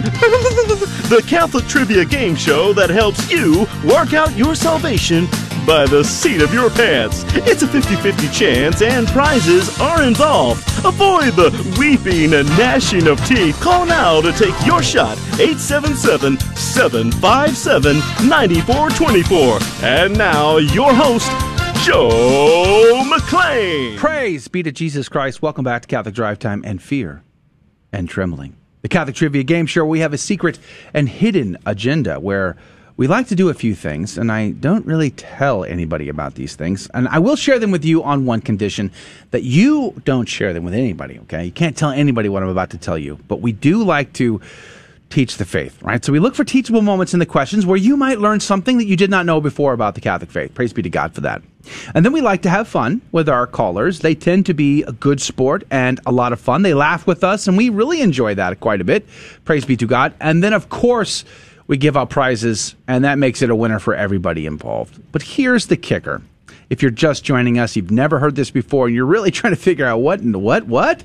Well, here's the deal I have three Catholic trivia questions in front of me. I don't ask the caller these questions, so they don't have to know the answers and they could still win the game. It's that much fun. And the reason why is because instead of asking them, I'm going to ask David and I'm going to ask Adrian. One of them will be correct and the other will be wrong. And the caller will have 15 seconds on the clock to make a decision. Whom do they trust more? And then every correct answer goes into the coffee cup of divine providence to win this week's prize. Praise be to God. And uh, our sponsor this week is uh, Jan- January dot JanuaryJanesShop.com. Good grief, I got to get this correct. JanuaryJanesShop.com. Thank you very much, JanuaryJanesShop.com, for being our sponsor this week. They do something kind of cool with Catholic decor. They're a Catholic owned and operated company. They uh, they have uh, this uh, what they call the the Polaroid Saint Pack and Nativity folk print. So you've seen images of saints. I we have a wall full of images of our patron saints at our home chapel. Praise be to God. Well, they've taken these images and they've turned them into these very cool retro looking Polaroid images. And they have a whole pack of these, and they're super cool. You can find out what they look like on their website, JanuaryJanesShop.com. JanuaryJanesShop.com and uh, they make these uh, this decor, and it's really really cool. So they're giving us the pack to give to our listeners this week: twelve vintage style prints of modern Catholic saints and their birth names written below in original calligraphy. This is an eight by ten original watercolor painting by Jana Zuniga as well, printed on one hundred pound linen paper. So it's a whole pack of of goodies to give away here th- today. So praise be to God for that. All right, let's go to the phones. Uh, but oh, before I do that, good morning to you, David. Uh, good morning, Joe. So welcome back, and uh, hope you had a good did you trip. miss me? I did, and so did the uh, coffee maker. I had to explain to the coffee maker, "Don't. It's okay. You're only going to need one cup today." so it's okay. I He'll be back. He'll be back. used to pulling its. How much y'all pay them? Mm, You have a coffee maker? Yeah, the coffee maker. I mean, I, if I'm if I'm I'm probably forty ounces into it al- already at this point. I'm still- Catching up for the last two days. exactly. exactly. So anyway, welcome back. All right, well, praise be to God. Let's go to the phones. Turner, good morning to you. Thanks for calling in our program. Hello, it's Paula, actually. It's Tyler. Do you say Tyler? Paula. Carla. Carla. Oh, forgive me. I'm sorry. We we were mishearing you. Carla, good morning to you, Carla. How are you? Hi, this is Paula's dad. It's Paula. Oh, wow. We went from Turner to Tyler Who's to the Carla, producer on and that? now we're at Paula. Why can I mess up her poor name anymore? I'm not sure. It's possible. There you go. Yeah, we've been looking forward to playing this contest. Well, Yes, Paula, mea culpa, mea culpa, mea maxima culpa. Paula, we're very grateful you called in today. How old are you? Alright. Nine, You're nine. Praise be to God. When is your birthday? August 7th. So you just turned nine not that long ago. Did you do anything fun like shark diving or cliff jumping, anything like that? Uh, no. Nine. That's like one more than eight and one less than ten, right? I know, ten. Can you believe you're going to be double digits next year? That's exciting. yep. All right, Paula. Do you know how the game is played? Yes. I listen every day. Every All day. Well, that's exciting. Praise be to God. Now, Paula, do you think Adrian is the trickiest of all? Yes. Yeah, I agree. I, yeah, you get a duh right out of the gate for that. It's good to have my duh button back, by the way. Uh, uh, Paula, I agree with you, A- and I think the whole world agrees with you. Adrian is the trickiest of all tricky people. Easy uh, in the tricky land. Big So, meanie uh, rat rat. Big meanie rat rat. All right, Paula. Praise be to God. Are you, by the way, are you on your way to school, Paula? Yes. All right. Well, I hope you have a great day. But let's play our game. We will go to David first, as is our custom. David, are you ready? I am. Are you sure? No, I still need my first cup of coffee. Coffee, but let's go ahead. Are you sure? No, let's go. let's do it. David, can you tell me, Yeah. or rather, can you name for me the fifth sorrowful mystery of the Holy Rosary? All right, fifth. The fifth sorrowful mystery. I'm going to go I'm going to go with the agony of Christ in the in the garden. Ooh, yeah, I like that mystery. That's one of my faves.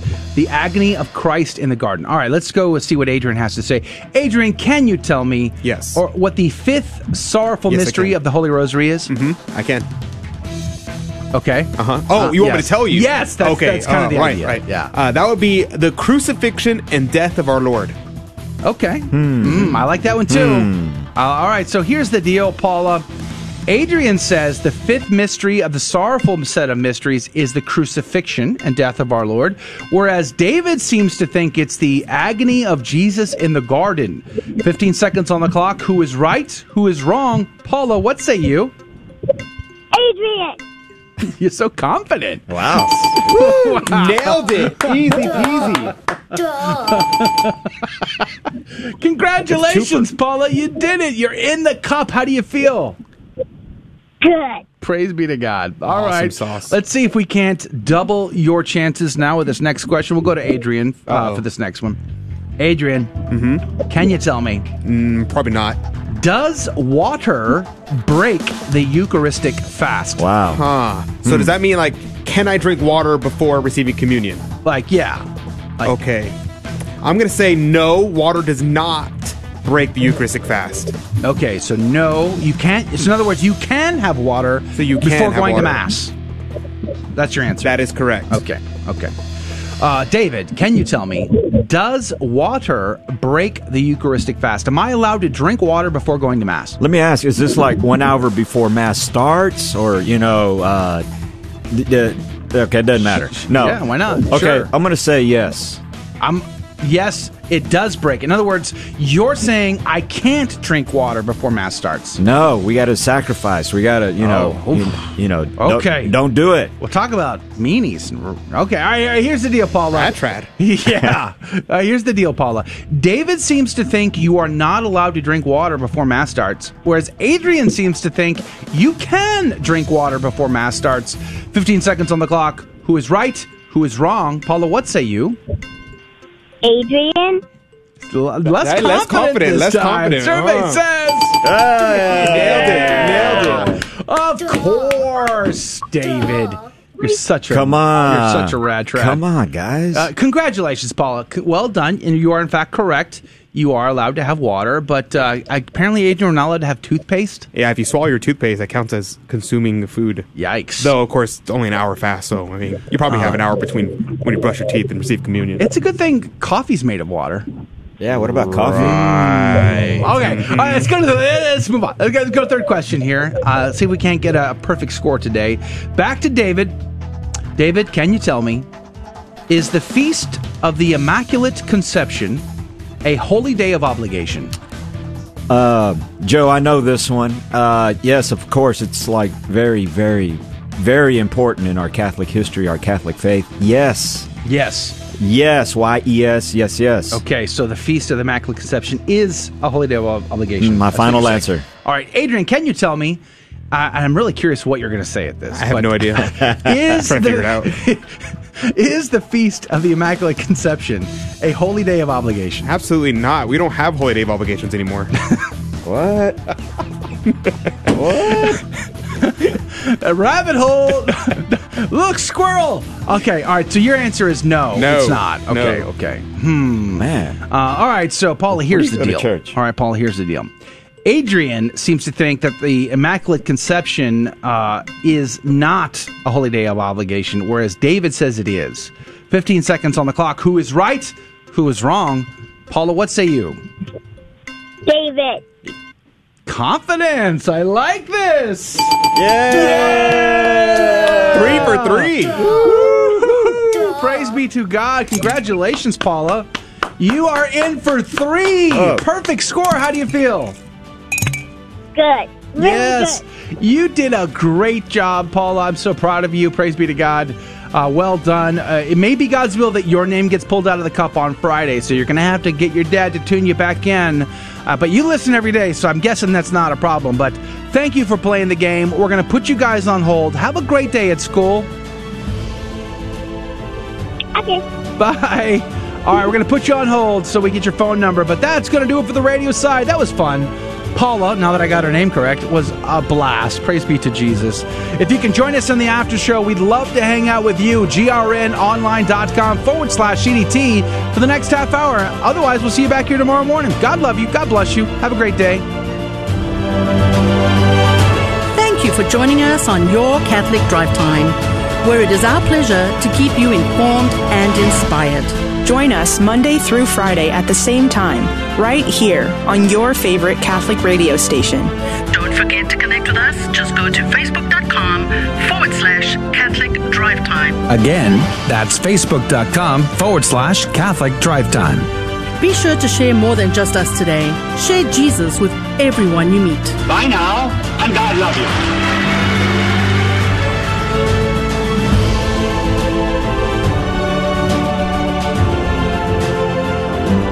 Praise be to God. Welcome back to the uh, Catholic Drive Time. Thanks. And the after show, where we get a lot more casual about our conversation. And we chat with you about whatever it is that's on your heart, your mind, whatever you want to talk about. That's on the agenda. All you have to do, your part of the bargain, is to comment. So you leave comments and we chat about them. And if you fail to leave a comment, then we talk about movies and food. That's the rules. We just live by them. Uh, we, we say the black, we do the red. And the red says movies and food if they don't comment. So that's what we do. Alan Smith, great to see you again, my friend, all the way from sunny Canada. Praise be to God. What is it like 40, 42 degrees below up there now? Um, what's what's weather like in Canada? I was in Baltimore and it was just pretty chilly in, in the middle of the night and in the early morning. Very cold. Alan said he used to be nine years old. No. What? Not true. Fake news.com. I am shook. That's impossible. Uh, praise be to God. It's good to be back in the saddle. I got to be honest. It's good to be back in the in the studio here. Uh, Christopher Chance, good morning to you. Colin, good morning to you, my friend. Praise be to God. Clarissa, it's good to see you again. Thank you for hanging out. Anthony Lozano, good morning to you. Praise be to Jesus. Anthony is losing his job Yikes. over the vax mandate. We're, we're for praying for you, Anthony. Praying. Thank you for standing up for truth, by the way. Lori, I think we should give a be- special shout out to Lori. She has three badges from Facebook. She has a, What? a top fan pa- uh, badge, a sharer badge, and a milestone follower badge. Praise she has more God. badges than everyone else on uh, on our Facebook page. That's good. Amen you to go. that. Amen to that. Uh, let's see who else is here. Higher, more than you, Joe. You only have one. what am I going to do? Jeff Burrier. Jeff Burrier and the Burrier family, good morning to you. Thanks for hanging out with us today. Praise be to God. Becky Dominguez, good morning to you. David L., good morning. Uh, favorite saint, St. Augustine of Hippo. Super cool. Yeah. Have you read Have you read City of God, David L.? Did he write a lot about hippos? Uh, probably Did he not. write the song "I Want a Hippopotamus for Christmas"? I want a These are the questions that we'll never know. hippopotamus the answer to. Only hippopotamus will do. Genevieve said Adrian is really good on the game show. He is not. Adrian is not tricky. Thank you, Genevieve. See, some people Do know we- the truth. should we- should some we- people know the truth. Should we block spammers? I'm just curious. Whoa, whoa, What's whoa! our spam policy one more time? Genevieve is not a spammer. I'm teasing. In fact, actually, Jeff is uh, is one of our moderators. So, Awkward. so there you go. That's funny. Uh, Carrie Topol. Is Carrie Topol a brand new commenter? Carrie Topol. I don't see On Carrie Fa- on YouTube. YouTube. Let's see, Carrie. Let us know. Are you a new commenter? I don't see Carrie. Good morning. Eh, Yeah, yeah. If you're if you're a fur time, if you're a fur time, there's a teddy bear in the icon. Okay, so that's where the the Freudian fur uh, slip went. Yeah. Oh, I see Carrie Topol. If I don't you recognize are a first time commenter, please let us know so we might recognize you. More importantly, uh, give you some extra love for being a first time commenter. We love our first time commenters. And let us know where you are from. We love that too. So please do that. Uh, well, welcome to the program, either way. Carrie, we're very gra- glad you're here. Monica Cortez, uh, praise be to Jesus. Good morning to you. Uh, Clarissa says uh, Genevieve sounds like such a cutie, and uh, and Jeff said that Genevieve is my baby doll. She's the best. Oh, very cute. Very yeah, sweet. Genevieve is very cute. Alan says 32 degrees in Canada, six inches of snow already. What? Houston's not far behind you. yes, I mean, I think it was six degrees when I woke up this morning, so I was freezing. I put on two coats. two two coats. Sonia Morales says, "Duh, Joe McClane." Praise be to God. Uh, Patty was on with us, of course, as always on the first hour. Uh, Chrissy Emes- Escamilla, good morning to you. Uh, Chrissy says, "Love uh, our Virgin de Guadalupe, yay and amen." I agree with you there. Que viva. Uh, David Gonzalez, good morning to you. Praise be to God. Uh, he says, I think Joe is is that pertaining to the call? Some people have nothing better to do with their time than stir things up. You guys are doing good. Well, amen to that. Thank you, David. I'm grateful for that. June, good morning, June. Praise be to God. June was a great uh, contestant last week, week before. Buddy, June good morning. Isabel. Yeah, good morning to you. Patty was on, as I said. Let's see who else was on. I'm on the other one. now. Laura just hopped on. She Hey, said, Laura, good morning. I listened to Church Militant Rally yesterday. I was amazed at all the issues that were discussed. I had no idea all that was going on. Yeah. Yeah. A lot going on. I, really wanted to hear uh, Michael Hichborn and David O'Gray's talk. Yeah. And I didn't get to hear it. I so. did get to hear Hichborn. You did get to hear it? Yeah, The one from yesterday? I, wa- I streamed a little bit of it. Yeah, I didn't get to As hear I was running from one uh, connection to the other, uh, I, I, I connected in Orlando, you're, you're, or not Orlando, uh, Chicago O'Hare. Have you ever been through Chicago O'Hare, David? Yeah, it's, uh, it's rough. When you fly through Chicago, do you like connect on one side of the city and then have to run across the other side of the city to get your other airplane? Not haven't done that. Like it seems like that's always the case for me. really? Yeah. Wow. It's like, uh, in fact, uh, I'm pretty sure the pilot said that. Uh, th- thanks for uh, flying with us today. Uh, just so you know, you'll have seven and a half minutes to make your connection. Uh, hopefully, you can run fast. Uh, good luck. God bless. Yep. Yep. Keep your, ma- God bless? keep your mask on. Wow, that's amazing. Keep over, your mask over on. Over your nose. Yeah. Over your nose. Yes. Yeah. Yep. Um, Clarissa asked Adrian, follow up question for Adrian. Is Immaculate Conception a double, what is it called, feast that was talked about in yesterday's trivia? Yes, it is a double, what's it called, feast. Uh, that, technical. uh, so that technical. is, um, Our audience is so technical. Yes, we're, we are. Double. What's it called? Feast? It's a. It's called. Give me a second. Thingamajig. Um, I'm sure that's double how it's precept feast. Specified in the USCCB document. A double precept feast is a feast day in which you are obliged to both fast. I mean, not fast. You're obliged to attend mass and abstain from servile work. Yeah. A single precept feast is a day where you're only obliged to go to mass, but you're not obliged to abstain from servile work. The Immaculate Conception is, in fact, a double precept feast. Yeah. Mary Barone, good morning to you. Don, good morning to you. Praise be to God. Thank you for both for being here. Joaquin, good morning to you. Gloria, Dion Lopez, Nicola, good morning to you. Of course, Lori, is uh, a big, as we stated, a big CDT insider with all of her many badges of, of, of glory there. Like, wow, that's incredible. Uh, I think mine's marked for potential spam. I'm not even sure what my, my flag means. Your flag says, um, please block immediately. immediately. Uh, Mike over on sooner. Odysee. Good morning to you, Amber Carey. Good morning to you. Thanks for hanging out with us today. Uh, let's see here. What's Mike saying? Uh, I gotta I gotta scroll backwards. Uh, Mike says, "Good morning, happy Wednesday. Pretty slow when I hear the end of the first hour, but I'm glad to be here nonetheless. We're glad you're here too. Uh, the Feast of Immaculate Conception is December 12th, I think. Let me look it up. I'm guessing. Poor guy rushes to get back from Baltimore, says nice things about me on the air, and how I how do I reply his replay his kindness? Ungrateful puddle pirate. He said uh, he told me uh, he liked my co-host yesterday. Uh, praise be to God. December 8th. My mistake. Feast of Conception is December 8th. There you go.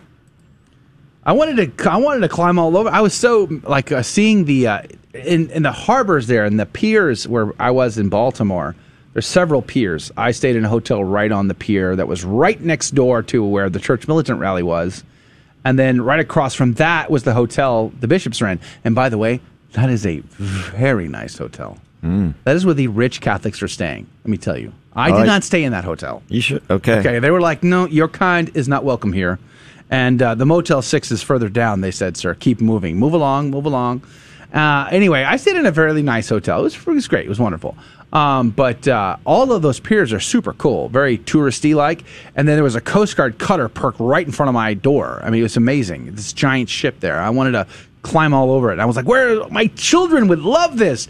And then there was like a, a wooden sailing ship just a few piers down, a big giant, looked like the, you know, uh, it was just incredible. Old school, you know, war vessel. I wanted to climb through that. I just wanted to play tourist the whole time, but I'm like, nope, you're here for the babies. You gotta, you gotta keep focused. So that's They're there on business. So I did not play tourist. I wanted to really badly. I, I did have some great Lebanese food though. Everybody's- Lebanese. Everyone's Oh, coming yeah. after me. Uh, Lori said, I thought it was December 8th. And Jeff said it's 8th. Chris said it's December 8th. I know, I know, I messed up. I'm sorry. I'm sorry. Uh, Jeff said can we the get that Our on a Lady of button? Guadalupe is on the 12th. Yes, that's correct. Can we get that on a button? Mea culpa. No, no, I don't. I can't hear you. We'll sorry. uh, we'll record Well, it. was- Yeah. okay. We- We have it. We have the Eric podcast. said uh, Fiesta de la Virgen de Guadalupe is on December 12th. There you go. Yay and amen. I think this year I will uh, read on December the twelfth. I will. Is that on a weekday? I don't. know. I should look it up. I I, can should tell read the. in two I did this last year. I'm going to do this again It's on a this year. Sunday. I may. Oh darn it. Well, I'll do it. I'll, I'll say what I will do it and send it to the CDT Insider email list. I think I'm going to read the, the the description of the Aztec sacrifices uh, in Warren Carroll's book on Our Lady Guadalupe. That is Fizz Vine. It is short, sweet, and to the point, and it is amazing. So I may do that and send that over to the CDT Insider email list. Fizz Vine on YouTube says hi. Uh, Fizz Vine is a new commenter. There you go, Fizz Well, praise be to God. Thanks for joining us. Thank you for joining us. Where are you from, Fizmine? We'd love to know. We'd love to know. Let's see. And uh, let's see. Oh, Alan, uh, question for you. You said, I'm working on re releasing Sheen's 1983 book titled Liberty, Equality, and Fraternity. Is this a book on the Freemasonry written by Fulton Sheen? I didn't know he did that. Could you like put in the comments, let us know is that is that about Freemasonry? If not, what is it about? Um, I'm interested. I'm also interested in the topic of liberty because I was reading about the the controversy on libertarianism and uh, the popes, and we have popes that's uh, were encouraged liberty but rejected libertinism, and I'd be curious about that to look into that further. Very interesting. By the way, um, what's his name? Uh huh. yeah. Yeah, I know him. Hichborn. Thank you. Thank you very much. Thank you. Thank you. Hichborn, I think he wrote his senior thesis on Freemasonry in French Revolution. What? Yeah. The Carbonari? Um, well, he, That'd be Spain, right? I haven't read his thesis, but he said French Revolution, Freemasonry. Uh, and he, it was interesting because he had never met David O'Gray before, so I had them in the same room at the same time. So I feel like I have done my good deed for, for the week. For the year. Because he's going to have him on his show. For the century. To talk about that. Fizz Vine is from Quebec, by the way. Praise be to God. More Canadians. Praise be to God. We love it when Canada tunes in. We love that. Uh, praise be to Jesus. Thank you for doing that. Uh, Colin, St. Juan Diego, pray for us and the unborn. Yay and amen to that. Fitzpine says, I'm eating cheese. Thank you. What kind? That's the question of the day. That's important. Um, uh, my favorite is like a, uh, it's a British cheese with like blueberries. I like Mexican cheese. Blueberries. Yeah, I can't remember what they call it though. There's a special name for it. I only buy it like on special occasions because it's you know eighty seven thousand dollars per ounce or some crazy number. Yeah, what's up with that? Why is cheese so Oh expensive? Like we get the, It's like the gold, man. processed stuff is cheap, but the good stuff is like very expensive. Amber Carey said the org- uh, this organization, uh, LiveFatima.io, is creating a fund for those who are losing their employment due to the mandates. Uh, that's the Confraternity of Our Lady of Fatima by with uh, Bishop Athanasius Schneider, and she linked it there. So if you go to li- LiveFatima.io, uh, you can find more information about that. Clar- Clarissa says, uh, Joe, I watched your testimony on YouTube video of the men's march. It was both heartbreaking and very moving. I'd like to hear more about your mystical experience with Jesus. Well, thank you, Clarissa. I appreciate that. Um, I, I, you know, I was telling Michael Hichborn about this yesterday because he asked about the same exact thing. Um, wanted to know more about that. You know, I've told the story many times, but I got to be honest with you. Every time I do, I always feel very awkward about it because it's a very personal. It's not a you know. It's hard to explain it in a way because every time I say it, I always think everybody thinks I'm crazy.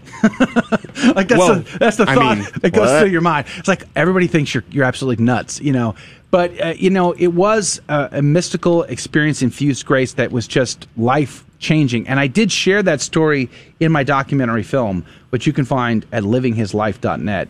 You also mentioned it with uh, with David O'Gray yesterday. I did. We talked a little bit about it yesterday on the show. Um, livinghislife.net. You can watch my film there. It only has my testimony on abortion, but it also has that story as well. Livinghislife.net. Uh, April 2002 is when that experience happened I think for me. I have one of your talks on my podcast where I you mention it. So sorry. Oh yeah, we did. Yeah. I forgot about that. That was back in your intern days. Yeah. The good old days. The sleeping days. The sleeping days. I miss those days. Uh, let's see, Joe Oh. M. You forgot to put hairspray on your hair. I can tell it was really windy.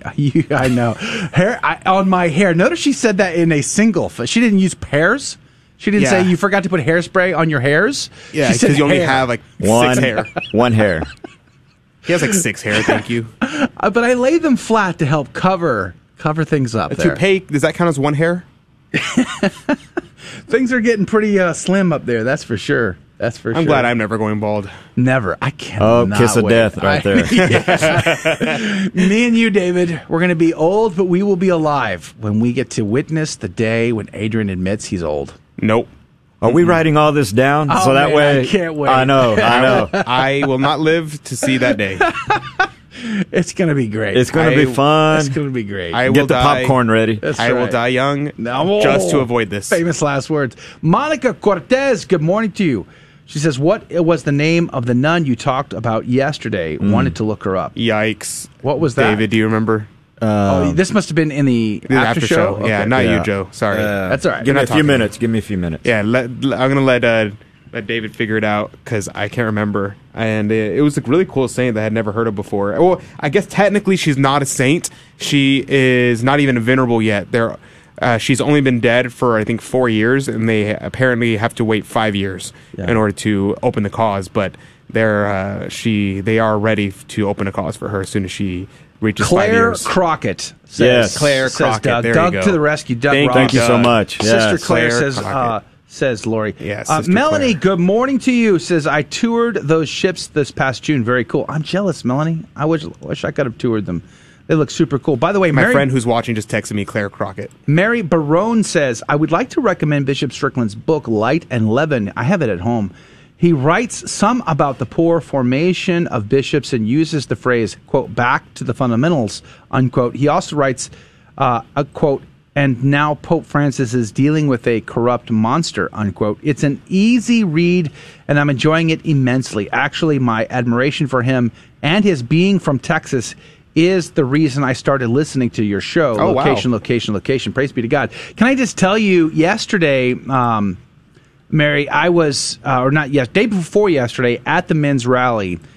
Uh, after Bishop Strickland, if we prayed the rosary, Bishop Strickland was one of, I think, four bishops who helped us pray the rosary at the rally.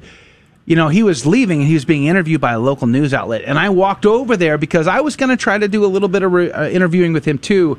Standing, and then all of a sudden, James Grein comes up and stands next to me. Now, if you don't know the name James Grein, which most of you, some of you probably do, James Grein is the guy who was abused by McCarrick, and it was his personal testimony that got McCarrick defrocked, right? So, uh, kind of a monumental figure in the whole re- revealing the church corruption when it comes to you know these types of issues, McCarrick and, and that kind of thing. And he's standing next to me because he wants to talk to Strickland too. So. Uh, when that happened, and I witnessed, I was sitting there witnessing Strickland talk to Grein and saying to him, you know, hey, I'm personally praying for you, and and they were and they're fr- I mean they they've met each other, they're friends, and it was a great conversation. At that point, I decided I wasn't going to interview Strickland, and I just you know when I had my opportunity, you know I I've known Strickland for a long time. I met him right after he became bishop, uh, before I even worked here at the Guadalupe Radio Network. Uh, I've had many opportunities to spend with him privately. I've been very grateful to do so. And I just said to him, you know, I want to thank you personally for witnessing out here. I said it's so important to the lay faithful to see bishops come out here and to pray with us. Uh, many of the faithful are incredibly scandalized by these things that are going down, and we feel uh, that there's that there's a tone deafness among among the bishops, and your witness is is incredibly important and powerful. And I just thanked him for it. Shook his hand. He thanked me for saying so. Uh, we had a, a great couple of minute conversation. Then he had to go back to join the the USCCB meeting. So great opportunity. Praise be to God. I also got to meet some other incredible people there. It was just a really cool experience. Uh, I, I enjoyed it. It was uh, it also kind of otherworldly in some ways too. There was a there was a kind of a weirdness in the air. That's typical of these kinds of things. Uh, Fizz Vine said, "My boyfriend is atheist." Um, oh, Sister Claire, this is the Irish. Yes, yeah. Oh, I know. I know the story well. Yeah. Okay. Yeah, uh, yeah. The bad idea. I just throwing that out there. Dating an atheist is probably not a good way to uh, carry on your faith, especially if you're planning Oh. on marriage. Um, what, what, how does that come up? Fizz Vine said, "My boyfriend is atheist," and uh, and he, Fizz said, "I like the Anglican Church. They're accepting of me being homosexual." Um, okay, well, I we there you go, folks. You know, it's a it's a great opportunity, Fizz, to, to talk about that. Uh, we're glad you're here. Praise be to God. Thanks for thanks for being here. You know, Holy Mother Church is handing on what it would receive from Christ directly. Uh, although many members of the church do so imperfectly, that's a good argument to be made there. I mean, with Carrick being a stellar example of that, right? Um, but there's a reason why Holy Mother Church, St. Paul himself, and and the bishops, uh, the saints uh, teach that the lifestyle of homosexuality is not only inherently dangerous, but also just uh, it's it's unnatural. So it's bad for you on not only a physical and emotional scale, but it's also bad for you on a spiritual scale. Uh, because in order to go to heaven, one has to die in friendship with God, to say sort of say it in the most basic terms, right? So you have to die in a state of grace. So with sin on your soul, you separate yourself from God's presence. It's not something God does to you, it's something you do to God. And that's true for all of us. My sins are as heavy as anyone's sins. And but the good news is by the grace of God we have access to grace.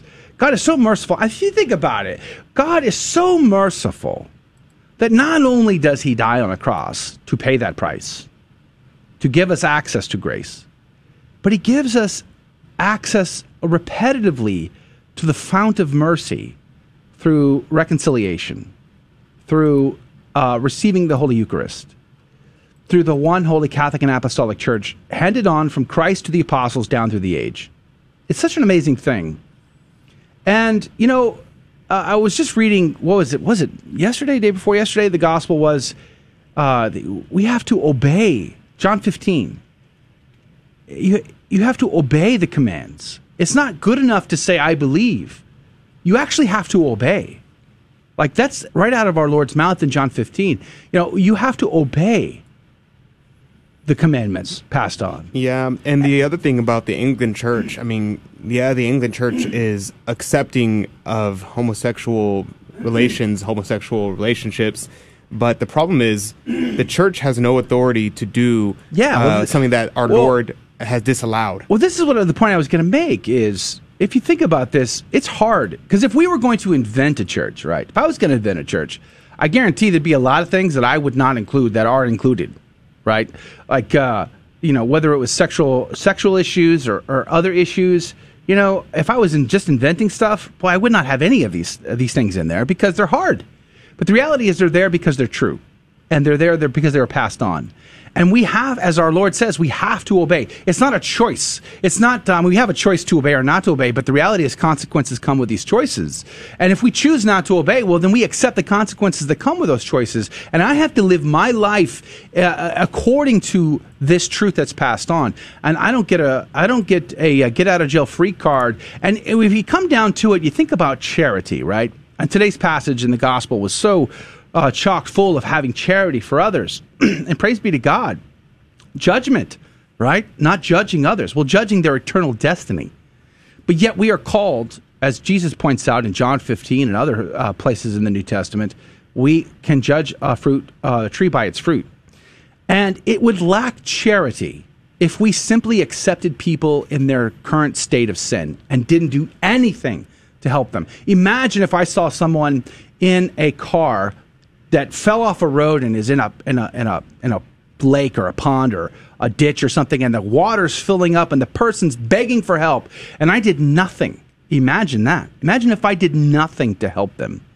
Right? Kind of like that story back in Philadelphia a month ago of those people on the train watching and filming a woman be being sexually assaulted by a man with their cameras and they didn't even call 911, let alone jump on the dude and get him off of her. They did nothing. Imagine if we did that. That would lack charity. But uh, so now, if I have a neighbor who's living in a state of sin, maybe they don't understand that. Maybe they don't fully aren't fully aware of it. Maybe they aren't fully uh, conscious of the state that they're actually in. But I can see the flames pouring out of their house, and I don't do anything to help them. I just accept them where they are and do nothing else.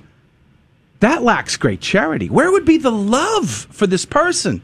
God loves every single human person on planet Earth. There's no exception to the rule. Not one exception to the rule. God loves every single person on planet Earth. However, God is not going to make slaves of anyone on planet Earth.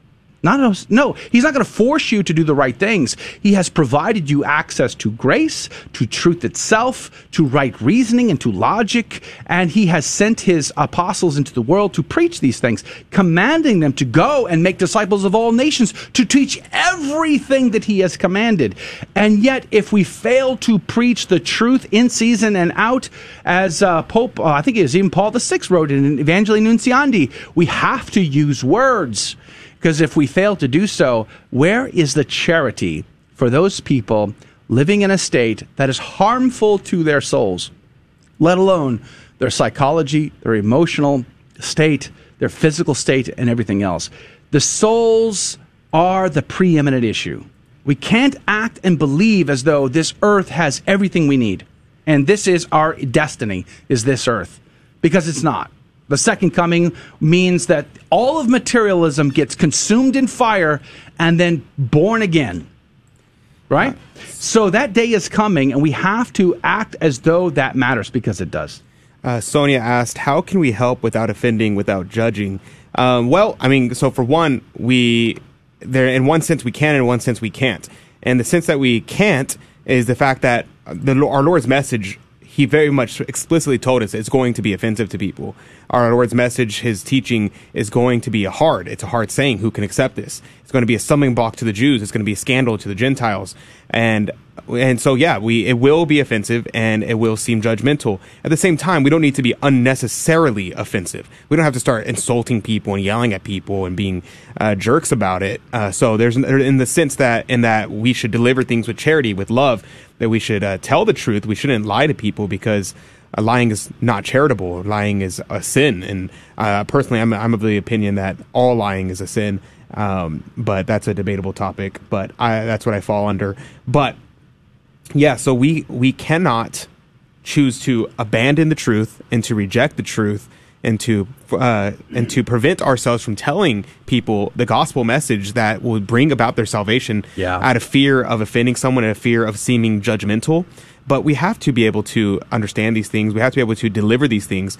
But the idea here is saying, well, let's let's deliver this. Let's talk about this. And let's deliver it. And there's a different contexts and different ways that we talk to people. So if we are talking to someone one on one, you would treat them differently than if you're talking to a group. And if you're talking to an audience, it's different from whenever you're talking to someone that you know personally or a stranger. Because if you know a stranger, well, let's let's find out what's actually going on. Like for instance, um, you talk to someone and you may just have an assumption about them based off of something they say, but you we don't actually know what kind of situation. What are they actually struggling with? I was talking to somebody recently um, who was talking to struggling with their with uh, the Catholic faith, and they were asking about it. They were atheist and they were struggling with the idea of the Catholic faith and they were asking questions. And one of my friends was like jumping on them and was like trying to deliver all these apologetic notes and things like this. And I was like, well, well hold on, hold on. What exactly are you asking? Like, what is your, what are you actually wanting to know? Because we start delivering these things and people are in different places especially when we talk about uh, people uh, that are struggling either with a, a moral teaching a theological teaching a philosophical teaching or maybe these other things are a result of some other thing unrelated and so we we ended up finding out about this guy who was an atheist and who was struggling with these things he didn't actually he wasn't actually an atheist in terms of like he was an intellectual atheist. He was a practical atheist because he just like he like I just never heard any good reasons to believe in God, Right. and it just you know just it's easier for me to just be an atheist. And when we talked to him, he was like, "But I'm really amazed, and I'm really impressed, and why I'm asking you this is because I'm we're hanging out with all these guys here, and." It seems like you guys are all having fun. You guys all enjoy each other's company. You guys don't all get along, but at the same time, you're all charitable to one another and y'all laugh and you're not related to each other. You don't go to the same school. You don't go to the same church. But what's the thing that is, is consistent among you guys? And it's that we're all Catholic and we all love the faith. Yeah. We have uh, just about a couple minutes left in our conversation here in the after show. Praise be to God. I want to say real quick because we're running out of time. Sci fi Mike, good morning to you, brother. Uh, it was good to meet you. I really enjoyed hanging out with you and uh, and uh, and having a chat. That was super cool. So praise be to God. Thank you for for coming. And it was it was beautiful. I mean, it the wind was pretty insane though towards the end there. I mean, it was it was biting. It was bi- very biting, but it was a great opportunity to offer up sacrifices and sufferings, not only for uh, the victims of abortion, for the mothers, the fathers, and all of that, but also for the bishops too. Um, so great opportunity to offer up much there. Mike says, We cannot love people into hell. That is not love. Yay and amen to that. Praise be to God. Um, let's see. Uh, Colin says, We are all God's children. Iron sharpens iron. Yay and amen. Viz, you're welcome to come back uh, tomorrow. We, we always stop at the top of the hour, so uh, we're almost out of time. I don't know what your question is. You're welcome to ask a question. Praise be to God. We, uh, we love having the questions here, but uh, not a lot of time to conversate about it is the only problem. But uh, you can, I'll be posting, I'm going to do like a vlog kind of thing with some of the footage that I filmed from my trip to Baltimore. So I'm going to be working on putting that together and having that available on the. Um, on the um, uh, on the channel. So hopefully I'll get that done very soon. We'll have to see. Uh, either way, praise be to Jesus and all things. We're very grateful for everybody hanging out with us. Uh, it's always been a wonderful thing. Again, let me just say, uh, from going back to the first hour conversation with what's concerning us, if someone ever says to you, "Hey, I never hear Catholic radio talking about X, Y, or Z," you say, "No, that's not true. I heard it on Catholic Drive Time all the time." We cover the big stories. We don't. Uh, we don't hold back from the difficult topics. We talk about them. We try to have some charity. Sometimes we're we're we're uh, we're a little bit uh, emotional. At least I'm spoken for myself. But we don't neglect the difficult topics just because they're difficult. All right. Praise be to God. Tell a friend. I'd be very grateful to you. God bless you all. Yay and amen. Next time, Alan says, let's talk about survival training and cold weather. Praise be to Jesus. Have a great day, everybody. God bless you. God love you. Obey Jesus' commands because he expects you to do that and commands you to do that. You can't